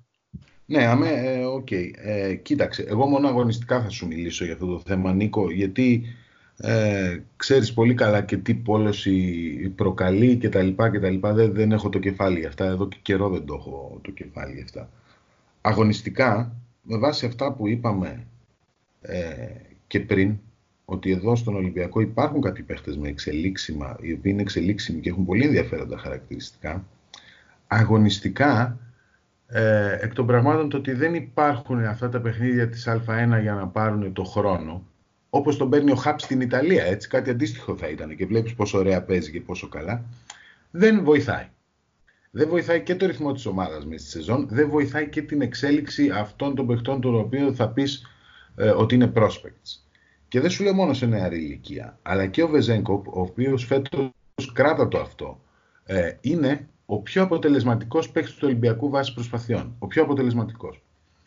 Αν έπαιρνε ακόμη παραπάνω χρόνο ο Βεζέγκοφ, ε, θα ήταν ε, ευχής έργων για την, ε, για την απόδοσή τους στην Ευρωλίγκα. Άρα αγωνιστικά κατά τη γνώμη μου δεν βοηθάει. Ας τώρα διοικητικά θα το δούμε αυτό, αν θα βοηθήσει, ξέρεις, αυτό θα το κρίνεις μόνο από την πράξη. Μετά, αν αλλάξουν πράγματα στο ελληνικό μπάσκετ, που όλοι ξέρουμε ότι πρέπει να αλλάξουν και ποια πρέπει να αλλάξουν, έτσι. Ε, διοικητικά λοιπόν, ε, σε ό,τι αφορά το τοπίο του ελληνικού μπάσκετ, το διοικητικό, αυτό θα το κρίνουμε αργότερα. Αγωνιστικά, κατά τη γνώμη μου, δεν βοηθάει. Ε, γιατί δεν μαθαίνει η ομάδα να δουλεύει ε, μαζί και με τόσες αλλαγές που έχει μέσα στη σεζόν δεν υπάρχουν τα παιχνίδια να τη δέσουν. Σε αυτό δηλαδή μπορώ να το πω και ψηλό 100% όσον αφορά τη δική μου γνώμη. Έτσι. Θα σου δώσω ένα ακόμη παράδειγμα. Η, η φετινή χρήση του Μιλωτίνοφ είναι μικρότερη από την περσινή. Είναι τρομερό. Ο παίχτη δηλαδή αυτός γίνεται καλύτερος, κερδίζει τις περισσότερες βολές συγκριτικά με τον χρόνο της συμμετοχής από όλους τους παίχτε. Και όμως η φετινή του χρήση, το usage rate που λένε, είναι στο 17% όταν πέρσι ήταν στο 18,4%. Τι σημαίνει αυτό, ότι ο Μιλουτίνοφ τελειώνει 17% των επιθέσεων του Ολυμπιακού. Αυτό, τόσο απλά. Αυτό το πράγμα είναι τόσο λάθος, το αντιλαμβάνεστε νομίζω και, και, και οι τρεις που μιλάμε παρέα, θα έστρωνε μόνο αν υπήρχαν τα παιχνίδια για να στρώσει. Ε, η λανθασμένη αυτή λειτουργία δεν στρώνει γιατί δεν υπάρχει ο ρυθμός κατά τη γνώμη μου. Δηλαδή είναι, είναι πολύ ξεκάθαρο. Δεν είναι μόνο η προπονητική κατεύθυνση. Δεν πιστεύω δηλαδή ότι ο Κεμζούρα δεν θέλει να δίνει την πάρα στο Μιλουτίνοφ. Είναι ότι η ομάδα δεν έχει δουλέψει ε, τόσο συστηματικά μέσα από παιχνίδια ώστε να έχει τις, στοχε... τις σωστές στοχεύσεις στο παιχνίδι της διαρκώς. Και γι' αυτό, γι' αυτό για μένα ευθύνονται κυρίως η έλλειψη ρυθμού ε, και η έλλειψη παιχνιδιών. Αυτό θα έλεγα και όχι κάτι παραπάνω. Θα ακούσω τις απόψεις σας τώρα καθώς κάνω εδώ τα διάφορα άλλα που πρέπει να κάνω. Παιδιά, ευχαριστώ πάρα πολύ ρε, και συγγνώμη που... Όχι ε, εσύ, εμείς ευχαριστούμε που βρήκες τον χρόνο. Ε, να σου ευχηθούμε να περάσεις καλά τις υπόλοιπες μέρες των ε, διακοπών, αν έχεις ε, μέρες διακοπών και δεν τρέχεις με, με δουλειές ακόμα και τώρα. Και ε, φαντάζομαι κάποια στιγμή, κάποια στιγμή θα έχουμε την ευκαιρία να μιλήσουμε με περισσότερη άνεση. Ε, με χαρά. Αυτό, εννοείται. Δεν το συζητάμε. Εμείς και οι γείτονες είμαστε με παίρνεις και με χαρά να οργανώσουμε ένα ακόμη, έτσι. Έγινε. Λοιπόν, Άντε, σε ευχαριστώ. Σε αποδεσμεύουμε. Εμείς συνεχίζουμε την κουβεντούλα μας. Αν θέλεις να καθίσεις να ακούσεις, πολύ ευχαρίστως. Αλλιώς θα λέμε τις επόμενες μέρες. Λοιπόν, σε ευχαριστώ Γιώργο.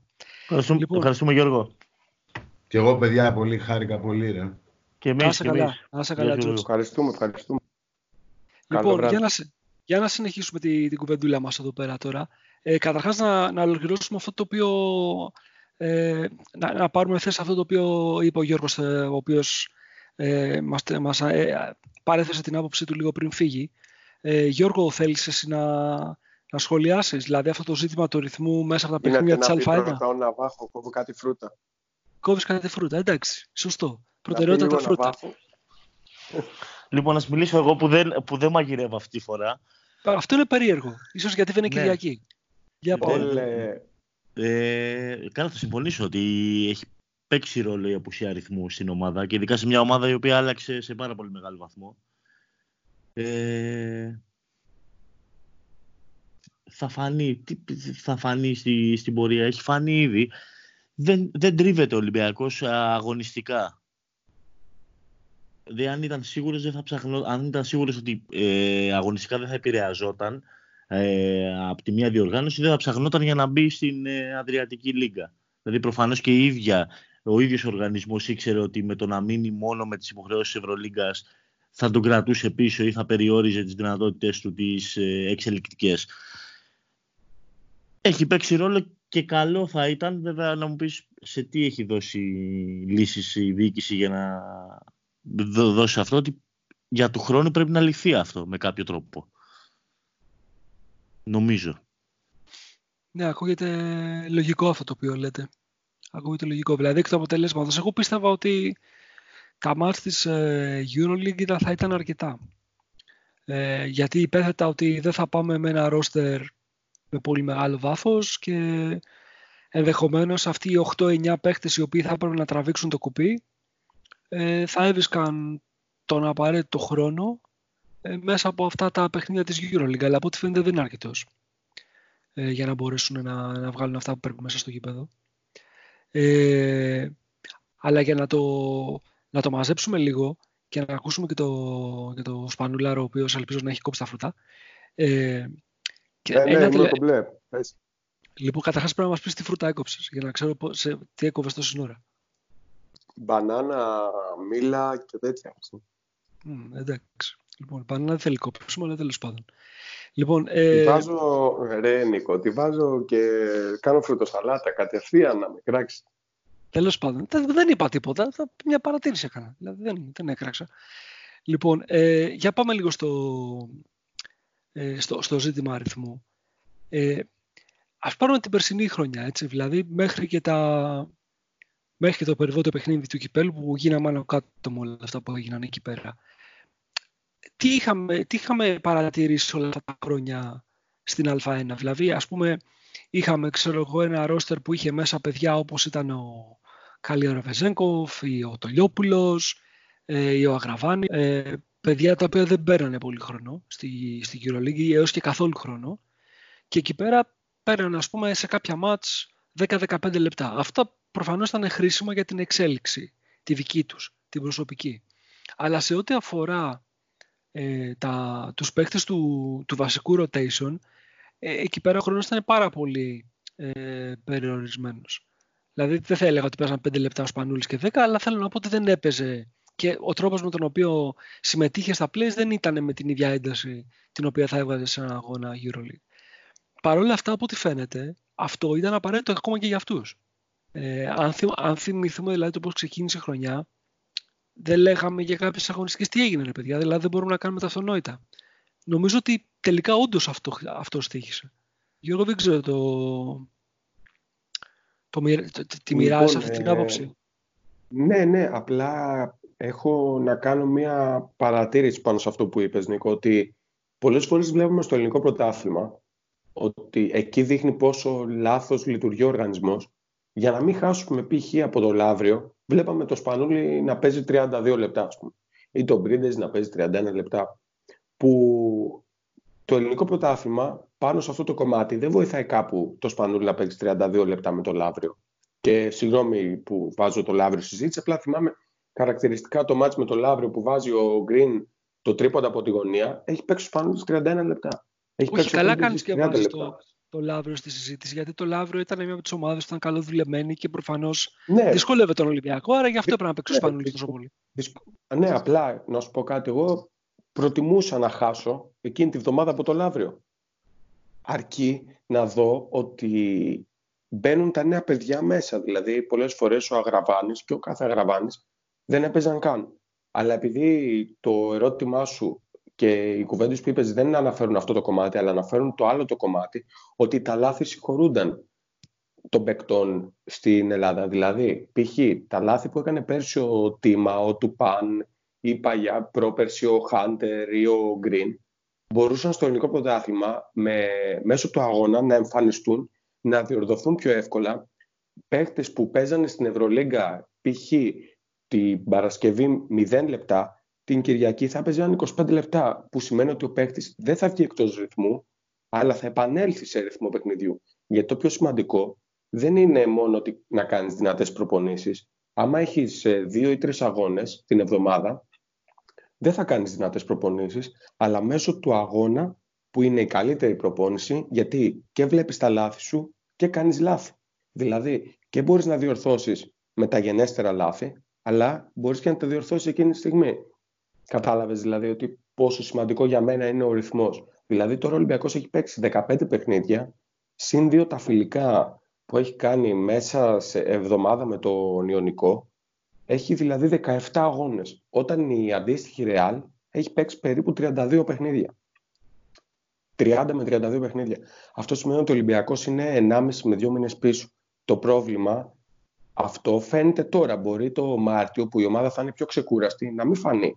Αλλά τώρα είναι εμφανέστατο ότι η ομάδα έχει πρόβλημα αριθμού. Οι μεταπτώσεις που κάνει μέσα στο παιχνίδι είναι πολύ έντονες. Δηλαδή, άμα δούμε το πρώτο ημίχρονο με την Κίμκι και δούμε το δεύτερο ημίχρονο με την Κίμκι. Δούμε τα πρώτα 30 λεπτά με την Bayer, δούμε το τελευταίο δεκάλεπτο με την Bayer. Αυτό είναι και η έλλειψη ρυθμού. Δηλαδή, ο, ο, ο Βεζέγκοφ που δεν έπαιξε τα πρώτα τέσσερα παιχνίδια, ήταν ένα μήνα χωρίς παιχνίδι. Ο Μπάλντουιν που τους τελευταίες τρεις αγώνες έχει παίξει αθρηστικά 13 λεπτά, δηλαδή μέσα σε τρεις εβδομάδες έχει αγωνιστεί αγώνα σε αγώνα 13 λεπτά. Αυτό δηλαδή εμφανίζει το πρόβλημα στο πρόσωπό σου κατευθείαν. Τι βλέπω, δεν έχει ρυθμό παίκτης. Δεν ξέρω πώς το βλέπεις. Εγώ το βλέπω κάπως έτσι. Ε, κοίτα, ε, σίγουρα αυτό, αυτό λέω και εγώ. Δηλαδή ότι αποδεικνύεται και τα αποτελέσματα σωστικά πω έτσι είναι. Απλά λέω ότι φέτος φάνηκε πολύ χειρότερο γιατί άλλαξε σε πολύ μεγάλο βαθμό και η ομάδα. Δηλαδή δεν ήταν ότι είχες ένα βασικό κορμό οι οποίοι έχουν παίξει ένα-δύο χρόνια μαζί. Ναι, ναι, ναι. Και λίγο πολύ γνωρίζουν ο ένας τον τρόπο με τον οποίο αγωνίζεται ο άλλος. Ήταν πολύ καινούργιοι παίχτε. Δεν είχε την ποιότητα, έτσι. Δεν είχε και την ποιότητα και φάνηκε ακόμα περισσότερο αυτό. Ναι. Γιατί άμα μέσω των φιλικών θα μπορούσαν να βρουν και η ομάδα χημεία. Τώρα η ομάδα πολλές φορές, δηλαδή τη βλέπεις και εσύ Νίκο, είναι ασύνδετη τελείως. Ενώ άμα υπήρχε αγωνιστική περίοδος, η ομάδα αγωνιζόταν κάθε εβδομάδα σταθερά, θα μπορούσε να δοκιμάσει και πράγματα διαφορετικά. Άλλο να παίζεις 5-5 στην προπόνηση με δύο αλλαγές και συν δύο πιτσιρικάδες, π.χ. ένα ο Ποκουσεύτσκι και άλλος ένας, και διαφορετικά να παίξεις με άλλη ομάδα, όλοι οι παίχτες να δοκιμάσει συγκεκριμένα σχήματα με διαφορετικές ομάδες. Δηλαδή τώρα, ο Μιλουτίνοφ κάθε εβδομάδα έχει αντίπαλο το Ριντ. Είναι διαφορετικό ο Μιλουτίνοφ όμως κάθε Κυριακή, παράδειγμα, να έχει διαφορετικό ψηλό. Γιατί θα μπορούσε ο Ολυμπιακός να δοκιμάσει και διαφορετικά πράγματα, να δει πώ θα του βγει σε αντίστοιχες περιπτώσεις στην Ευρωλίγκα. Δηλαδή, ο, ο Ρότσιστη τώρα έχει αντίπαλο το Σπανούλι κάθε εβδομάδα στην προπόνηση. Στην άμυνα, παράδειγμα. Ε, δεν έχει κάθε φορά το Σπανούλι σε αντίστοιχη άμυνα και σε αντίστοιχη επίθεση. Θα αντιμετωπίσει πιο γρήγορο παίκτη, θα αντιμετωπίσει πιο ψηλό παίκτη. Τώρα αυτό στην προπόνηση δεν είναι τόσο εύκολο να γίνει. Ναι. Πάνω τι θες να πεις, σε βλέπω είσαι έτοιμος να παρέμβεις. Παιδιά, είναι χαρακτηριστικό ε, ο Πάντερ, ας πούμε, ε, που είναι ένας παίχτης ρυθμού. Μπορείς να μου ε, εξηγήσεις γιατί έφυγε ο Πάντερ. Γιατί δεν, έχω, δεν, δεν μπορώ να το καταλάβω. Εγώ δεν έχω καταλάβει, δεν έχω, πραγματικά δεν έχω καταλάβει γιατί έφυγε ο Πάντερ. Ε, Προφανώς ε, δεν μπορούμε να καταλάβουμε τίποτα γιατί δεν υπάρχει πλαίσιο στον Ολυμπιακό. Δεν, δεν ξέρουμε τι θέλει να κάνει. Δηλαδή, Εγώ πιστεύω θα, θα φύγει κι άλλος παίχτης ναι, ας φύγουν όλοι, αλλά ποια ήταν δηλαδή, η λογική ποια ήταν, δηλαδή, δεν έχω καταλάβει. Τι, στοίχι-, τι στοίχισε ο Πάντερ αυτή τη στιγμή; Ποιο ήταν το πρόβλημα; Ήταν άστοχος. OK. Okay. Μάλιστα. Ε, άλλο. Ενώ, ενώ οι άλλοι ήταν εύστοχοι δηλαδή. Ναι, μπράβο αυτό. Ε, ένας παίχτης ρυθμού. Εδώ μεταξύ διάβασα και διάφορα ότι ήταν ακόμα ένας που είχε κοινά χαρακτηριστικά. Δεν μπορώ να καταλάβω τι κοινό έχει ο Πάντερ με τους υπόλοιπους της περιφέρειας. Αλλά. Τίποτα. Ας, ναι, κανένα, κανένα κοινό ναι, δεν έχει. Ναι, αλλά τέλος πάντων. Ναι, ας το πούμε και έτσι ότι ήταν αυτή η δικαιολογία, ότι ήταν όλοι μαζί, ήταν ίδιοι όλοι. Ε, δεν καταλαβαίνω γιατί έφυγε ο Πάντερ. Δεν, δεν μπορώ να καταλάβω γιατί ενοχλούσε. Ε, και είναι η διαφορά λειτουργίας ενός ε, οργανισμού με έναν άλλον. Πέρσι ήταν να φύγει από την ε, Ρεάλ ο Ράντολφ και φέτος ο Τόμκινς και όπως πολύ σωστά είπε ο Σπανούλαρος, έμειναν και βρήκαν ρόλο. Τους ε, έδωσε κάποιο ρόλο ο Λάσο. Εμείς εδώ ο Ράντολφ έκανε και νέο συμβόλαιο, έτσι. Ναι, ναι, ναι. ναι. Ε, εγώ, εγώ, δεν, εγώ δεν εξετάζω το οικονομικό πάντως μέρος της υπόθεσης για να ξεκαθαρίσω τη θέση μου. Εγώ προσπαθώ αγωνιστικά. Νίκο, δεν το λέω για το οικονομικό. Αγωνιστικό, ξεκάθαρα αγωνιστικό. Για αγωνιστικό, Νίκο. Ναι, δεν, okay, ούτε, εγώ το, ούτε έχω καταλάβει για ποιο λόγο έφυγε ο Πάντερ. Δεν υπάρχει, δεν, δεν μπορώ έχω, να το καταλάβω. Δηλαδή υποτίθεται ότι σε μια χρονιά που πιάνεις από τα μαλλιά σου οτιδήποτε ποιοτικό έχεις. Δεν λέω ότι ο Πάντερ ήταν τώρα EuroLeague Material πανοράφη, αλλά εντάξει, έχει ας πούμε κάποια συγκεκριμένα στοιχεία.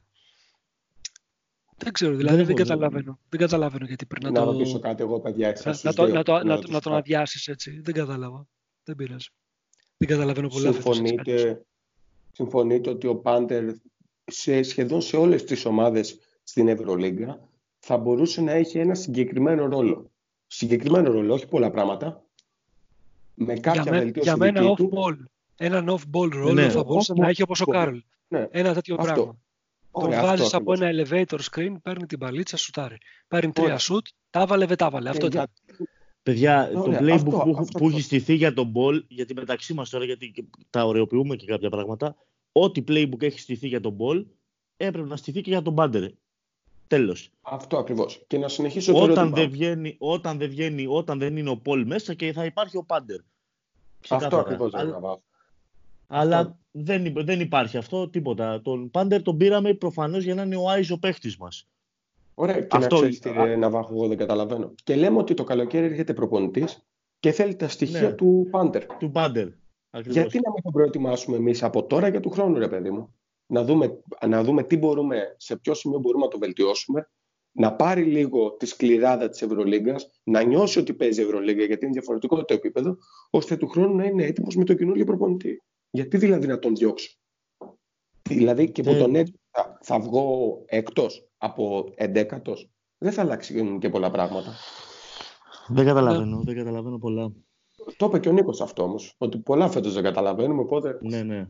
Εντάξει, και ίσως δεν χρειάζεται να καταλαβαίνουμε γιατί δεν έχουν λογική. Δηλαδή, είμαστε έξω από το χώρο, δεν είμαστε και μέσα στο κέντρο των αποφάσεων. Μπορεί τα άλλα κριτήρια να είναι σημαντικότερα από τα αγωνιστικά. Δηλαδή, π.χ. ξέρω εγώ να έχει νόημα να αποδεσμεύσει ένα συμβόλαιο σαν το Πάντερ για την βιωσιμότητα του project φέτος. Δεν ξέρω. Υποθέτω. δεν, έχω δεν ξέρω ρε εσύ. Δεν ξέρω. Ε, λέω υποθέτω. Δεν ξέρω. δεν ξέρω. Τι να λέμε τώρα. Ας μην κάνουμε τώρα.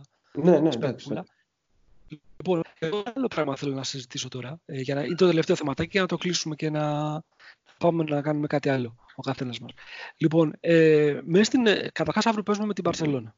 Ε, τέλειο παιχνίδι, φανταστικό, δηλαδή στο πνεύμα των Χριστουγέννων είναι να έχεις φάει τη γαλοπούλα, να έχεις πιει πέντε σόδες, να κάτσεις να το βλέπεις και να λες εντάξει, άστο να γυρίσω στο κανάλι να δω το, ε, το Home Alone το νούμερο 33, ας πούμε. Δηλαδή κάπως έτσι θα πάει. Να, και Κιάρα συμφωνεί. Θέλω να σημειωθεί αυτό. Λοιπόν, ε, όμως στα, στο, στο γενικότερο στο γενικότερο αρνητισμό ας πούμε της όλης κατάστασης ότι πάμε με αυτά τα χάλια να παίξουμε τη Μπαρτσελώνα που είναι όπως είναι ε, δεν κατεβαίνει να αγωνιστεί και ο Μιλουτίνοφ. Λοιπόν, και τώρα εμείς τώρα μεταξύ μας θα συζητήσαμε αλλά θα ήθελα και το, το, το, το, Νάβα έτσι να το πει και στον αέρα λίγο πολύ αυτό το οποίο συζητήσαμε. Ε, εσύ να βασί τώρα έχεις και είσαι τον, μέσα στον ιατρικό χώρο, έχεις κάποια πράγματα που είναι λόγω δουλειάς και τα καταλαβαίνεις καλύτερα από εμάς τους υπόλοιπους. Θες να πεις έτσι μια έτσι, κουβεντούλα για τον τραυματισμό αυτό του, του Μιλουτίνοφ, όχι για τον δικό του τραυματισμό, αλλά γενικά για αυτόν τον τραυματισμό τι σημαίνει. Γιατί πολλοί κόσμος δεν το έχει καταλάβει τι είναι αυτό το οποίο Παιδιά, ε, το, μας η, έχει βρει. Η οσιοχονδρίτιδα είναι χρόνια φλεγμονή ε, του χόνδρου, του ζελέ που ε, υπάρχει ανάμεσα σε όλες τις αρθρώσεις και ουσιαστικά αποτελεί το μέσο λίπανσής τους και επιτρέπει την κίνηση είναι κάτι χρόνιο το οποίο ε, συντηρητικά το πας. Δεν ξέρω τώρα, κάποιοι, υπάρχουν κάποιες ιδιαίτερες θεραπείες ε, στο εξωτερικό και, και στην Ελλάδα εφαρμόζονται κάποια, κάτι ιδιαίτερο, κάποιες ειδικές θεραπείες για, αυτή, για αυτές τις περιπτώσεις, αλλά είναι, ε, ε, θέλει συντήρηση, θέλει πολύ προσοχή, θέλει καλή σωματική κατάσταση, διαρκώς, μόνιμα, δηλαδή πρέπει να είσαι λίγο ελαφρύς για να μην το επιβαρύνεις. Ε, θέλει πολύ προσοχή. Δεν ξέρω αν είναι τόσο απλό και τόσο όσο ανώδυνο ε, παρουσιάζεται. Δεν ξέρω βέβαια τι, τι έχει ναι. προηγηθεί, αν ήταν κάποιος άλλος τραυματισμός που την ε, επιδίνωσε. Το ίδιο έχει και ο Σπανούλης πάντως, Ναβάχο. Ναι, δεν είναι, είναι, μια, είναι κάτι που... Είναι διαφορετικό κόρμι, Γιώργο. Ναι, ναι, είναι όχι, άλλα κορμιά όμως, ναι. Καταλαβαίνω. Καταλαβαίνω. Απλά ξέρω ότι είναι γενικά, γενικά είναι σοβαρό πρόβλημα αυτό. Το έχουν και πολλοί αθλητές, αλλά θέλει προσοχή. Γιατί νομίζω ότι δεν εξαφανίστηκε ποτέ. Έτσι. Πολύ. Όχι, όχι, όχι. Το έχεις, ε, είναι, για πάντα, μαζί για πάντα. σου. Αυτό. αυτό, αυτό, τώρα, αυτό τώρα από μόνο του που λέει ο, ο Πάνος. Ε, Καταρχάς να, να ξεκαθαρίσουμε γιατί κάνουμε αυτή την κουβέντα. Μιλάμε για το μεγαλύτερο asset της ομάδας αυτή τη στιγμή. Θα μου πει κάποιος, σιγά ρε φίλε, το συμβόλαιο του τελειώνει το καλοκαίρι και δεν θα ανανεωθεί και θα πάει να παίξει τη Jessica που τον ήθελε στο NBA. OK, okay, πολύ ωραία. Εγώ λέω λοιπόν ότι αυτή τη στιγμή είναι το μεγαλύτερο asset της ομάδας. Αντικειμενικά τώρα, έτσι. Λόγω ηλικίας, λόγω απόδοσης, ε, λόγω ε, της, υπό, του, της ποιότητας του, του υπόλοιπου ρόστερ.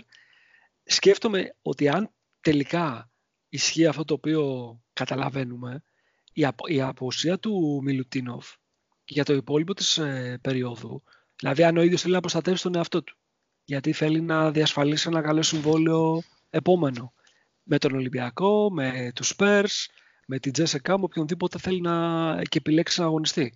Φαντάζομαι ότι δεν θα επιδιώξει να πάρει πολύ χρόνο στα επόμενα παιχνίδια, μην μπορεί να μην πάρει και πολλά παιχνίδια.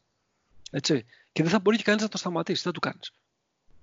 Λοιπόν, ε, καταλαβαίνετε ότι πηγαίνουμε, αν είναι έτσι τα πράγματα, σε ένα δεύτερο γύρο που ο βασικός μας ψηλός θα είναι είτε ο Ρούμπιτ, είτε ο, ο, ο Ριτ, είτε θα πρέπει να σκεφτούμε μια λύση. Ε, δηλαδή, τελικά αυτή η χρονιά, ό,τι πέτρα και να σηκώσεις, δηλαδή από κάτω, βρίσκεις ένα τεράστιο πρόβλημα. Τι είναι αυτό το πράγμα; Δεν ξέρω, δηλαδή, από κάποιο σημείο και έπειτα καταντάει, ξέρω εγώ, λίγο τραγελαφικό ρε με αυτό το πράγμα. Δεν, δεν είναι Εγώ δεν το έχω σκεφτεί καθόλου έτσι, να σου πω την αλήθεια, με το Μίλου. Εγώ το έχω σκεφτόμαι ακριβώς έτσι, γιατί έχω δει και άλλους yeah. Ναι. παίχτες στο παρελθόν στην τελευταία χρονιά του, του συμβολέου τους με κάποια ομάδα που δεν πολύ νιώθουν ότι θα συνεχίσουν. Και εμείς δεν είμαστε σε θέση να τάζουμε, δηλαδή εμείς, η διοίκησή μας. Δεν είναι σε θέση να τάζει παχυλά συμβόλαια που μπορεί να κάνουν τον άλλο να πει: OK, εντάξει, ξέρω εγώ, ας πούμε, μου αρέσουν κάποια πράγματα εδώ και το συμβόλαιο είναι δελεαστικό, υπογράφω. Δεν είμαστε σε τέτοια φάση. Γιατί να βάλει το, να ρισκάρει το κορμί του. Εσύ, ε, εσύ θα το κάνεις. Που παίζεις και τώρα, ας πούμε, όχι σε αυτό το επίπεδο, αλλά θα το κάνεις. Δεν το κάνεις. Ε, δεν το κάνεις. Εγώ, εντάξει, εγώ θα το έκανα. Ε, εντάξει. Γιατί εντάξει, μερικοί έχουν και την τρέλα να παίξουν έτσι. Αλλά είναι διαφορετικό επαγγελματισμός με το. Δηλαδή, εγώ και να τραυματιζόμουν, τι θα ρίσκαρα τα τρία χιλιάρικα. Ο άλλος μπορεί να ρισκάρει το συμβόλαιο ζωής του που βάζει και τα παιδιά του σε μια καλύτερη ζωή. Οπότε είναι τελείως διαφορετικό. Καταλαβαίνω πώς το λες, απλά θεωρώ ότι δεν, είναι, δεν ξέρω να μας απαντήσει και ο Παναγιώτης ότι δηλαδή μπορεί να μείνει έξω όλη τη σεζόν για αυτό το πρόβλημα, απλά θα αντιμετωπίζει μικροπροβλήματα από ό,τι καταλαβαίνω, έτσι. Είναι. Υπάρχουν δύο όψεις για να το δεις αυτό.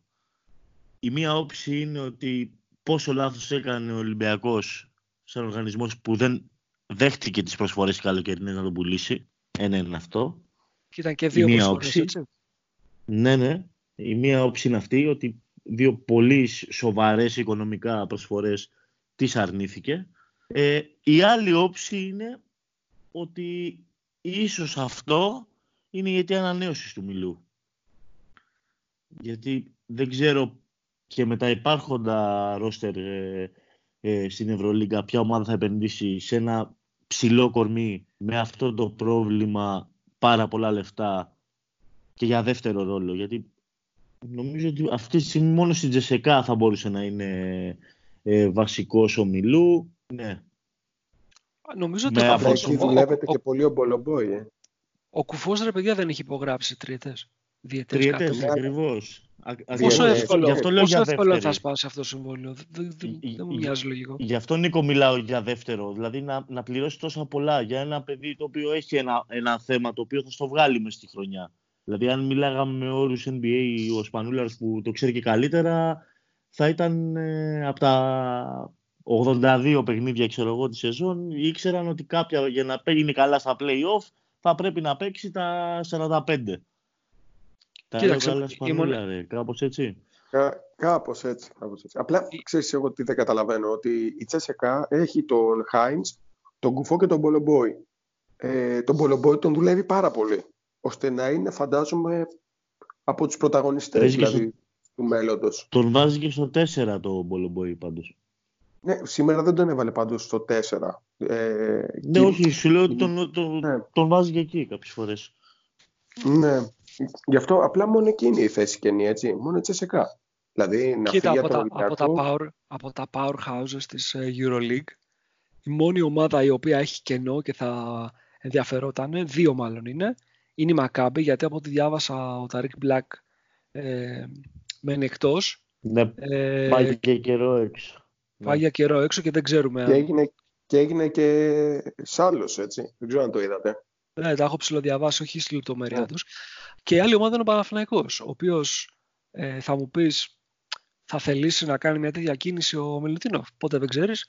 Γιατί όλοι οι υπόλοιποι, δηλαδή η Φενέρ είναι γεμάτη η frontline της, εκτός αν αποφασίσεις να, να φύγει ο Βέσελη που δεν το βλέπω.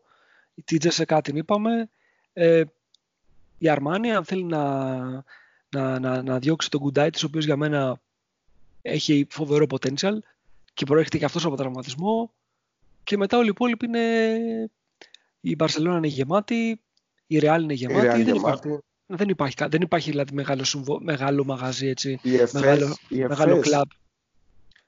Κοίταξε να δεις, η ΕΦΕΣ χρήματα έχει, αλλά νομίζω δεν παίζεις με το πιο ψηλό. Τις ταιριάζουν πιο πολύ, ναι, αυτό που λέω ο Πάνος. Δεν τις ταιριάζουν πιο πολύ δηλαδή mobile. Ο, ο Πλάις που παίζει, ε, τον έχει και σαν center ε, που οργανώνει παίζει και με πρόσωπο.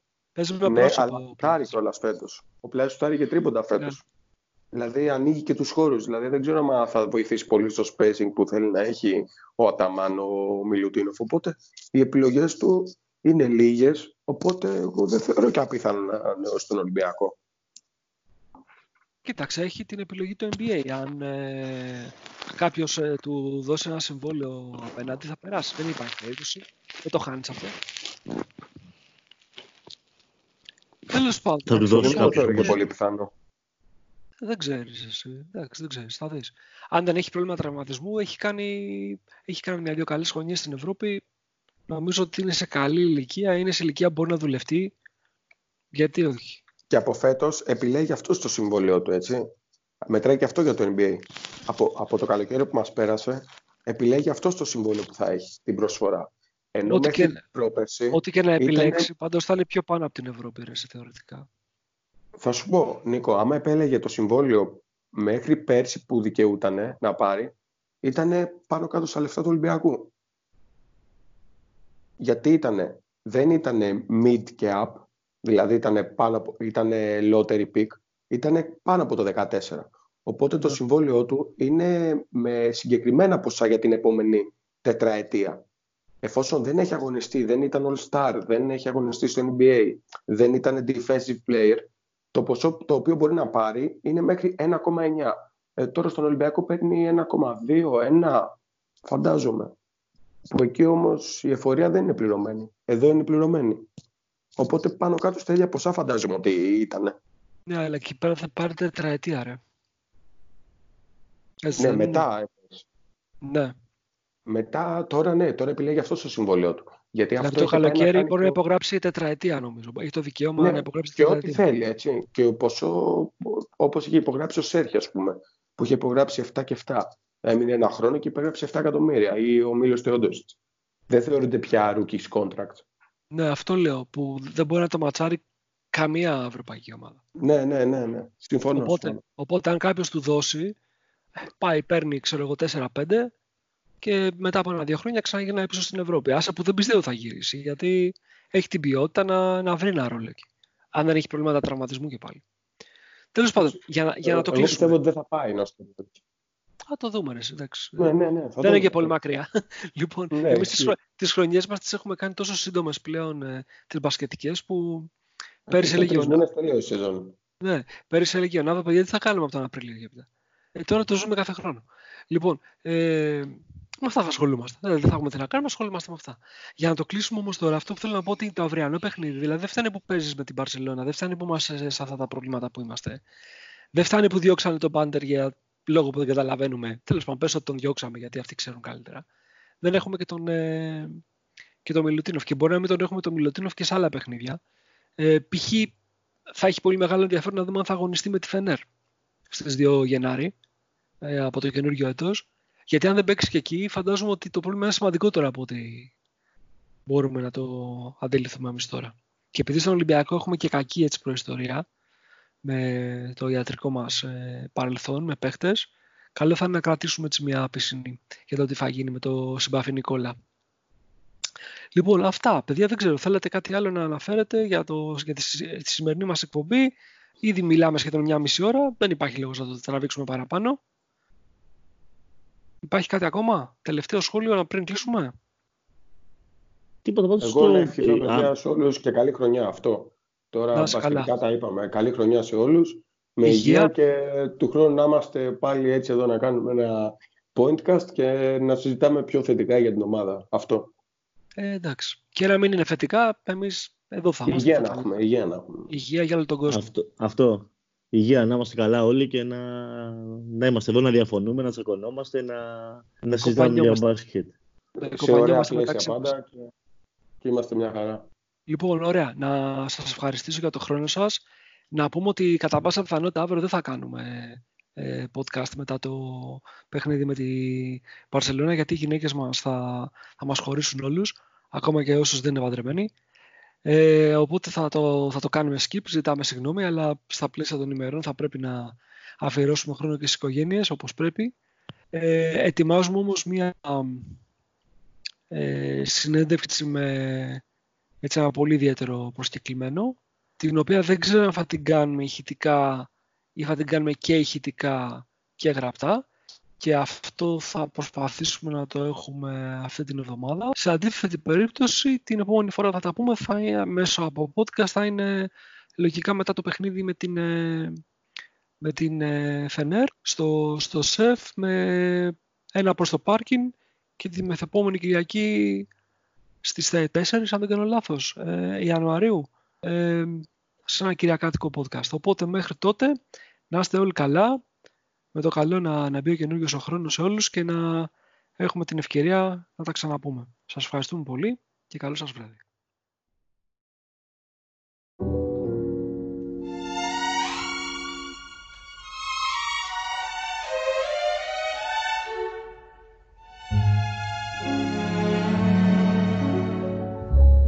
Chestnuts roasting on an open fire. Jack Frost nipping at your nose. Yuletide carols being sung by a choir. And folks dressed up like Eskimos. Everybody knows a turkey and some mistletoe help to make the season bright. Tiny tots with their eyes all aglow will find it hard to sleep tonight. They know that Santa's on his way. He's loaded lots of toys and goodies on his sleigh. And every mother's child is gonna spy to see if reindeer really know how to fly. And so I'm offering this simple phrase to kids from 1 to 92. Although it's been said many times, many ways, Merry Christmas to